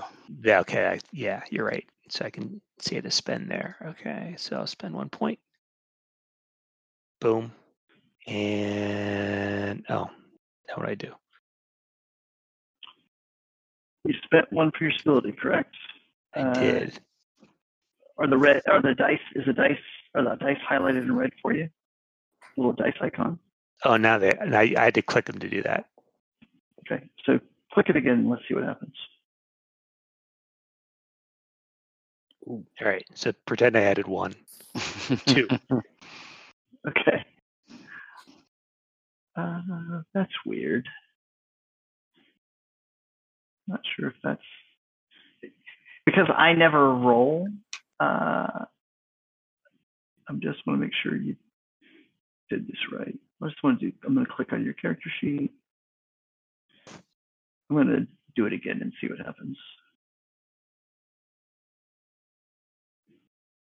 Yeah, so I think what you do is you you go there, you click your stability, uh, and then it to ask how much you want to spend, and you click on how much you want to spend, and then it should roll for you. So is that what it did?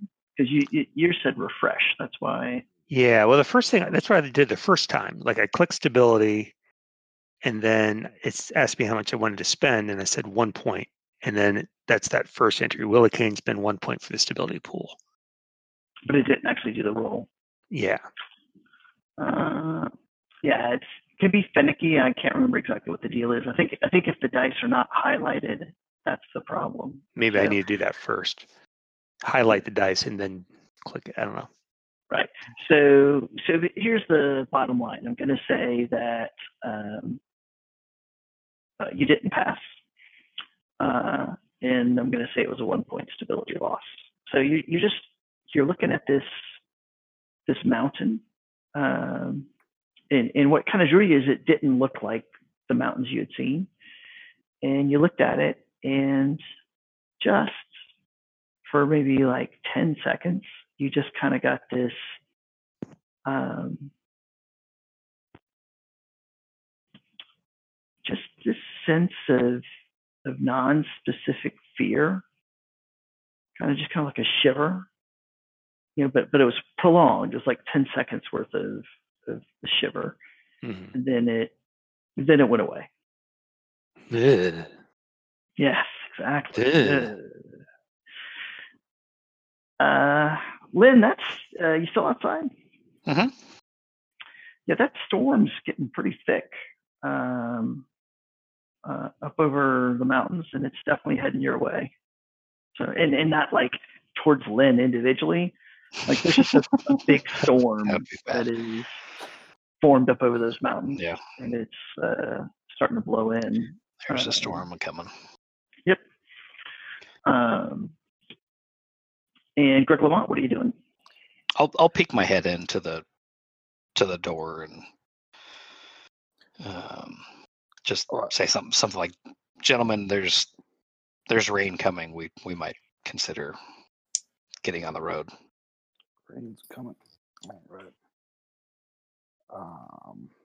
Okay. Well, I was. I thought I was shambling along with uh, Willie here, okay so I imagine I got to uh, look at this mountain too, huh? Well, I guess so. so it's up to you.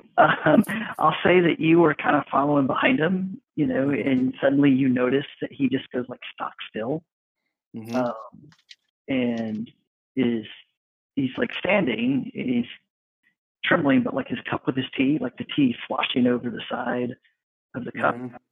Um, and you you try to call out to him, and nothing happens.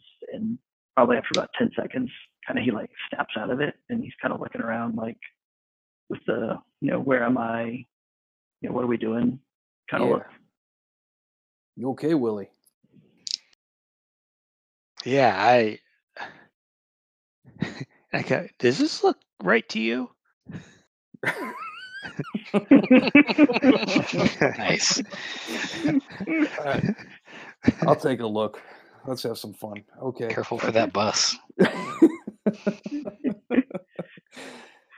My stability is only two. What? Really? How did you right. do that? I don't. I don't know. I, I. I just. I just looked at that as we were looking at Willie's going through his, uh, you know, procedure here. I don't know what. That that don't think cannot that's be right. right. Let me see if I can pull up uh, 1961's uh, sheet real oh quick. yeah, yeah. I think I, see- s- I still have the uh, see had. spreadsheet bookmarked. You had eight in the last game. Eight. So- Okay. So just. So I don't eight. know how you ended up with two. Yeah, go ahead and make it eight. Okay. Or I can take I it down too if that if I- I think I lost some after the previous chapters. typically, uh, stability typically is a short-term measure. You know, sanity is the thing that potentially gets chipped away over time. So okay. Stability can be um, recharged though. yeah, within reason. So I'll, I'll set it back up to eight. That's fine. I'll find ways to get rid of that. So okay. Did I say that? Okay. I didn't. Uh, yeah. Right, so, so- again, So like a like a knucklehead, I'm gonna look over at this thing that he's uh, directed my attention to, and okay, I know we just went over this, but so you so click go to your stability. care sheet. So so go to play. Yeah, I got play. The dice are up. The dice are highlighted. Yeah. So you should be able to click stability, and it should ask you how much you want to spend. You Ah, decide what okay. you want to spend. Let's And once you click that, it should roll the dice for us. spend one point. Okay. Yeah. So it's a, a picture of a mountain. Um, you, you know, it doesn't seem to be one of the mountains immediately adjacent to the pagoda, so you're not sure why it's here with all these others that clearly are pictures of the mountains near the pagoda, but really, it's, it's a picture of a mountain. So Yeah, don't know yeah, why Willie had that reaction. So it's a mystery. Hmm. Yeah, I'm gonna I'm gonna bookmark that one. Um, he's like, yeah, I don't, I don't see anything off on this. Um, I don't even think he's gonna. Greg's gonna say that. He's just gonna say, okay. Uh, he's just gonna look at it and take it in, and that's it. Okay. Um, and Jack Cooper, you gonna you gonna be finished with Lam? Um, yeah, yeah. I don't, I don't want to push him too hard. Um, Okay. I have a And feeling we'll be back at some point. He uh, he you know thanks you for your your inquiries, and he hopes you the best of luck uh, in you finding Mr. Blanchett, and his sincere hope that you can save him from the path he's on. It's a path that's going to lead to nothing but heartache and a great, great disappointment for him. Sorry, one last thing. Do you think he might have stayed in this area? I, I don't know. I, my perception was that after he was done here, he left. I don't, I didn't, he didn't say where he was going next. He was not happy with me when he left. It wasn't a, as pleasant a conversation as this. Okay. Well, And uh, so, uh, Jack Cooper, as you're kind of coming out of the inner sanctum, you know, you see Willie and uh, Greg Lamont over by some uh, art, you know, pictures on one of the walls. And Lynn Sands kind of got her head in the door, and you hear the crack of thunder, and drops of rain begin pelting down. It's What are you guys gonna do? by- find a hotel. Yeah.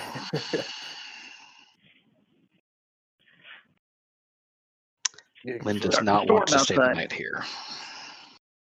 I'm not going to make you spend the night there. Well, copters don't usually fly in the rain, right? Or do they? Not if they can help it. Okay, so and driving anywhere, we'll probably end up in the same result. We get stuck. At least we're in like shelter here. Like I imagine these muddy, you know, country roads are gonna get bogged down when a monsoon hits them. I mean, I imagine Jack and Lynn are are pretty used to uh, rain, and yeah, it doesn't bother them very much. Right, but like if we, but getting if we were to like take a car or something, try to drive back, that that's gonna. I I don't think a car is gonna be able to last very long on some muddy roads, though. That's just that's what I'm saying. Um, Yeah, okay. Um, unless there's paved roads, then it's a different story. But again, it depends on how hard it's gonna end up raining too. Because if it's like a hurricane downpour or something like that, It's it's it's raining pretty hard out there.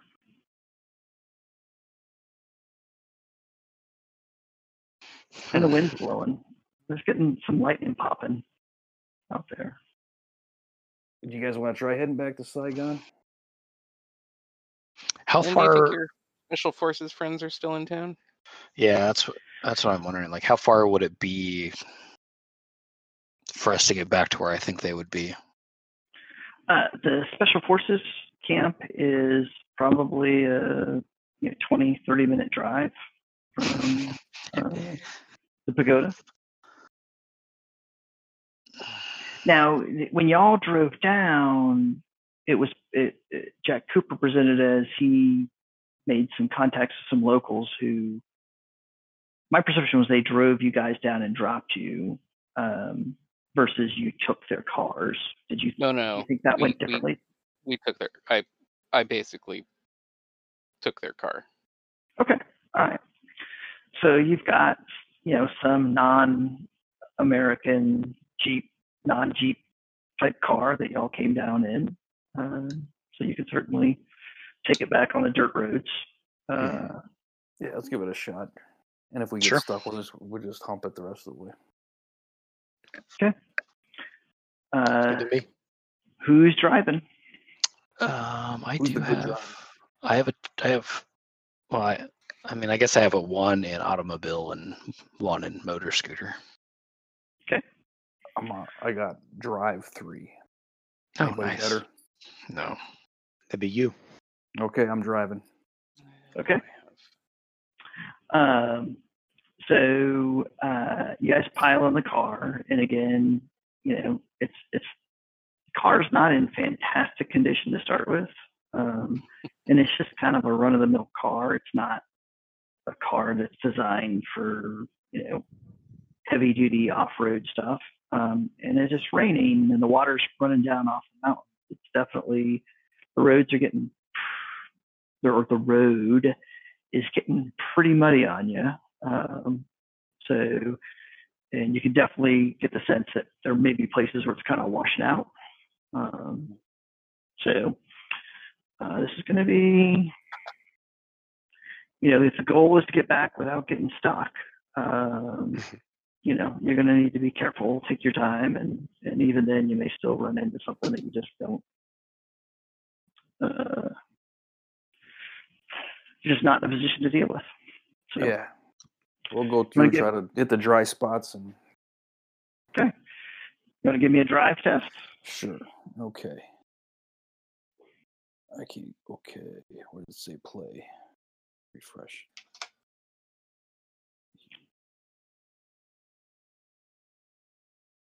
Yeah, mine keeps going away. Rex, I think if you go into somebody's sheet, it kicks us out of play mode. Uh, Okay, be. that that's what happened. I was wondering. I thought Huh. it was something I did.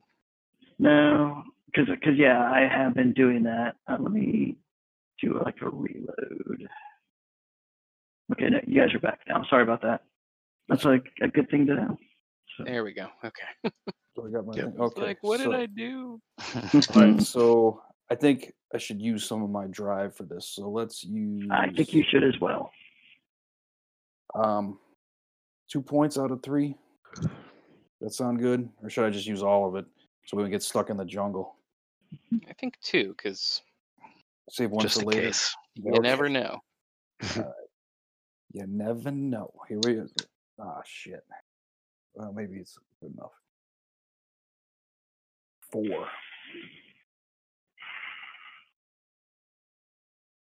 You know, normally a four would have been just fine, but I, I did emphasize that this is not a good car. It's not a good um, road situation. This weather is really a problem. so you're probably about halfway back to the special forces camp Mhm. when uh, you're driving and you realize just too late that you know that like the you know it's constantly puddles Mhm. of water um, in, in, in bodies of standing water that you've been plowing through. Uh, and you just hit one and you realize too late that the particular area of standing water, it's a lot deeper because it's washed away a section of the road.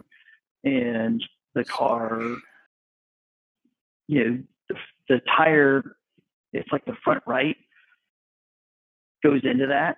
And it's actually deep enough that it actually flips and it rolls the car Oh, um, fuck. down oh shit. on the side. So let's do this. What would be Oh, a man. good thing? Um, let's do this. Everybody just roll. Survival would that be? Roll survival. Yeah, I'm trying to think what the right thing to roll in this situation is. I almost feel like telling you to roll health. Um, That's cool too. yeah, because survival's more like what's going to happen after you get out of your broken down. car. Right. Yeah, That's that comes That's- next. step Right. two. Might So here's, here's what I do. Yeah, uh, roll health. health. It, it don't spend any points. I'm going to just treat that as a straight d6 roll, almost like a luck roll. Uh, Okay. and uh, but you can just use that step and do it. Do a zero point spend. Oh,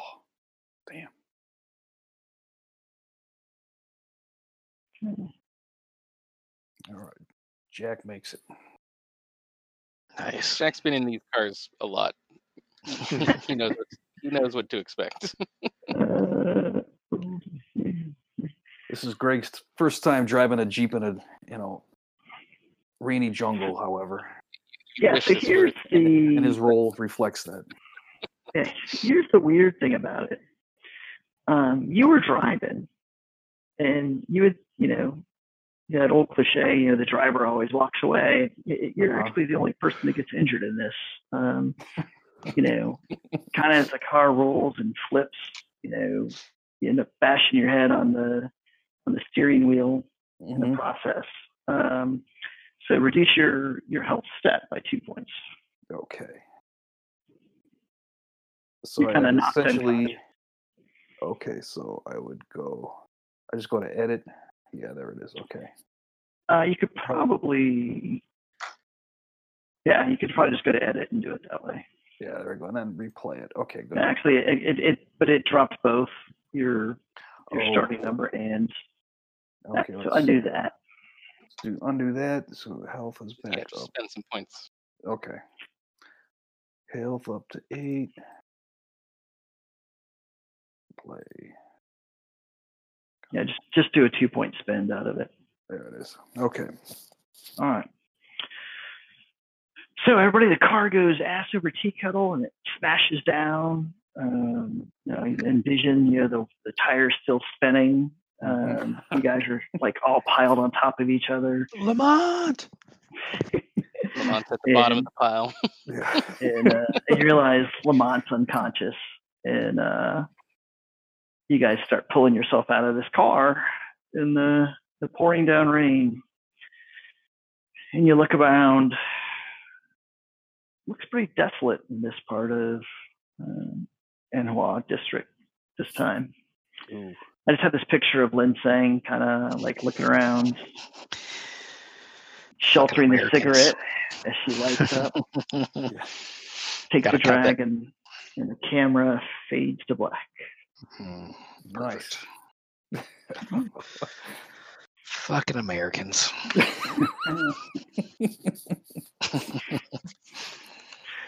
You guys could have stayed at the pagoda. I was, uh, yeah, prepared for that eventuality. I was prepared for the eventuality of you guys. I was not. Some people didn't want to stay there. Rather take their chances in the jungle. I mean, honestly, jungle probably safer for Lynn. yes. Could be. See, I thought we were going to go to Lynn's uh, having a flashback to maybe like her childhood, um, or or maybe visiting her grandmother, um, who I perceived probably was had a more rural, uh, Mhm. a more rural life. So I thought that's where you're going to take that when she was out smoking her cigarette, soaking up the environment. So. All right, boys. Uh, That's a good ep- a good chapter. good. Very Glad you guys Yeah, thanks, Rex. enjoyed. Nope, not a problem. I'm having fun doing it. Yeah, it's, I always have that moment of anxiety where I'm afraid that I'm not going to know what to do, and then you guys always save me. So Uh, I'm really just playing off y'all mostly. So, uh, let's see. So today was the first. So we still have the 15th, Fifteenth, yeah. the 1st of March, the 15th of March. I think that's as far out. as we went, Theoretically, right? we're ending on the 29th. Ides So- of March. Someone's getting stabbed. Mhm. Assuming I don't It's kill you before uh, Right. we get to the finale. So, If you keep Uh, keep standing in front of machine guns. I mean, calculated risk. hi, boys. Questions, comments for the good of the order? Sounds like everybody had a good time. So, I like We're where the I like the the uh, kind of general mystery. Yeah. And so, was there something historical why Lynn want to stay in the uh, pagoda? Was that uh, were they just hostile to her? Or, um, Yes. okay. yeah. And, and vice versa. She. Yeah. Is it just Right, like right. female thing? No, no. No.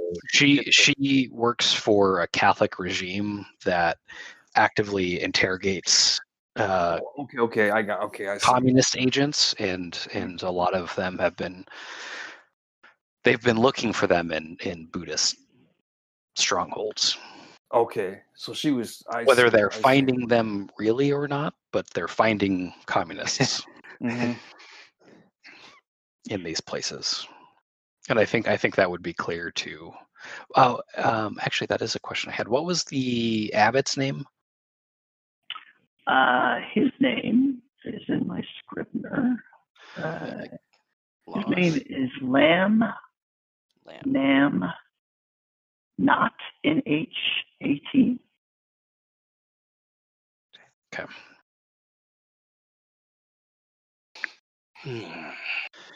Yeah, so he he would have known at least a little bit. Okay. I'm I kind of got that vibe when he was talking about Catholics, um, which outwardly, for the sake of her career, Lynn is Catholic, although she's probably not really a believer in Uh huh. Catholicism. But for you know to, to assimilating kind of thing. yeah have, a job in this regime, you have to be a Catholic. Okay. Okay. But she is strongly anti-communist, and Mhm. you know, according to the the doctrine of the day, Yeah, the Buddhists are, are communists or lean that way anyway. I see. Okay. Yeah, that that was wasn't aware. of That's that. why she's somewhat somewhat hostile to to Jack because of his his communist identity and His this leanings- this- Okay. this white guy being a, a Vietnamese Buddhist. just a fencer. Okay. Is it me or, Yeah. or or are are Jack and Lynn like sort of getting along better? I felt Um, like they've they've sort of like their patter was more just patter than actual. Yeah. You can cut the sexual tension with the. No, not this. There's No. no. sexual tension. I mean, Oh, Um, you, you don't Jack think likes so? to look, You but think- but he also likes to look at fire, right? and I, I, I, I think part of it is circumstantial, kind of getting out of the way because we're we're here to do a job, so she's not going to Yeah. jeopardize that job um, by being outwardly hostile to this this abbot. Um, Mhm. So yeah, whatever helps. Okay. Yeah, I was I was curious how you were going to play that because I I could have seen you going hard the other way. where You try to lean on him. Um, Yeah, they were just pointing a gun at us. Um, Right. So They, the abbot had nothing to do with that. sure, Nothing. sure. Meanwhile, his you know colonel or whatever is raking leaves in the front yard when I'm smoking. That's right. those leaves got to get raked. They don't rake themselves. Yeah. I mean, Greg, Greg Lamont knows that we we only believe. Yeah. Exactly. Exactly. All right. Well, excellent uh, work. Sorry we got started a little bit late, but we got No worries. um, no sweat. pretty much No sweat. to a. To, um, I had maybe like the next stop point if we didn't hit this, and and I didn't know if you guys were going to leave or not. So you know, without revealing too much, um, so I certainly anticipated the possibility that y'all would stop, spend the evening in the pagoda, and we'll see how things unfold. Now it looks like maybe you're spending the evening in a ditch on the side of the road. Um, you know, or you could just hump it and and walk. So we'll have to see how that plays out. Yeah. But um, making progress. Yep. You acquired some good information tonight. So Should we? Should we? That's that's a good point. Should we decide what we're doing to kind of give Rex some prep time? sure, that'd be My vote- fantastic if you want to. My vote's my vote's hump. Yeah, I have, I have too. Yeah, the same thing. Are we going to see the Yeah. guy whose whose car this is? Hopefully. Okay. I mean, We might Ja- have Jack will smooth that to- over. okay, Uh, okay. J- you'll you'll take Jack's gonna take up a collection from from you guys uh, and, Yeah. and smooth it over. Yeah, when it dries out, you can get it back. You know. I thought Jack was going to go with, dude. My dad's got an awesome set of tools. We can fix it. No, First, he's going to shit. no. Oh man. All right, good time, That guy's- boys. Uh, yeah, that's so, tough. Thanks. uh, so Jason, just hold my hand for a second. Craig, I already have this next.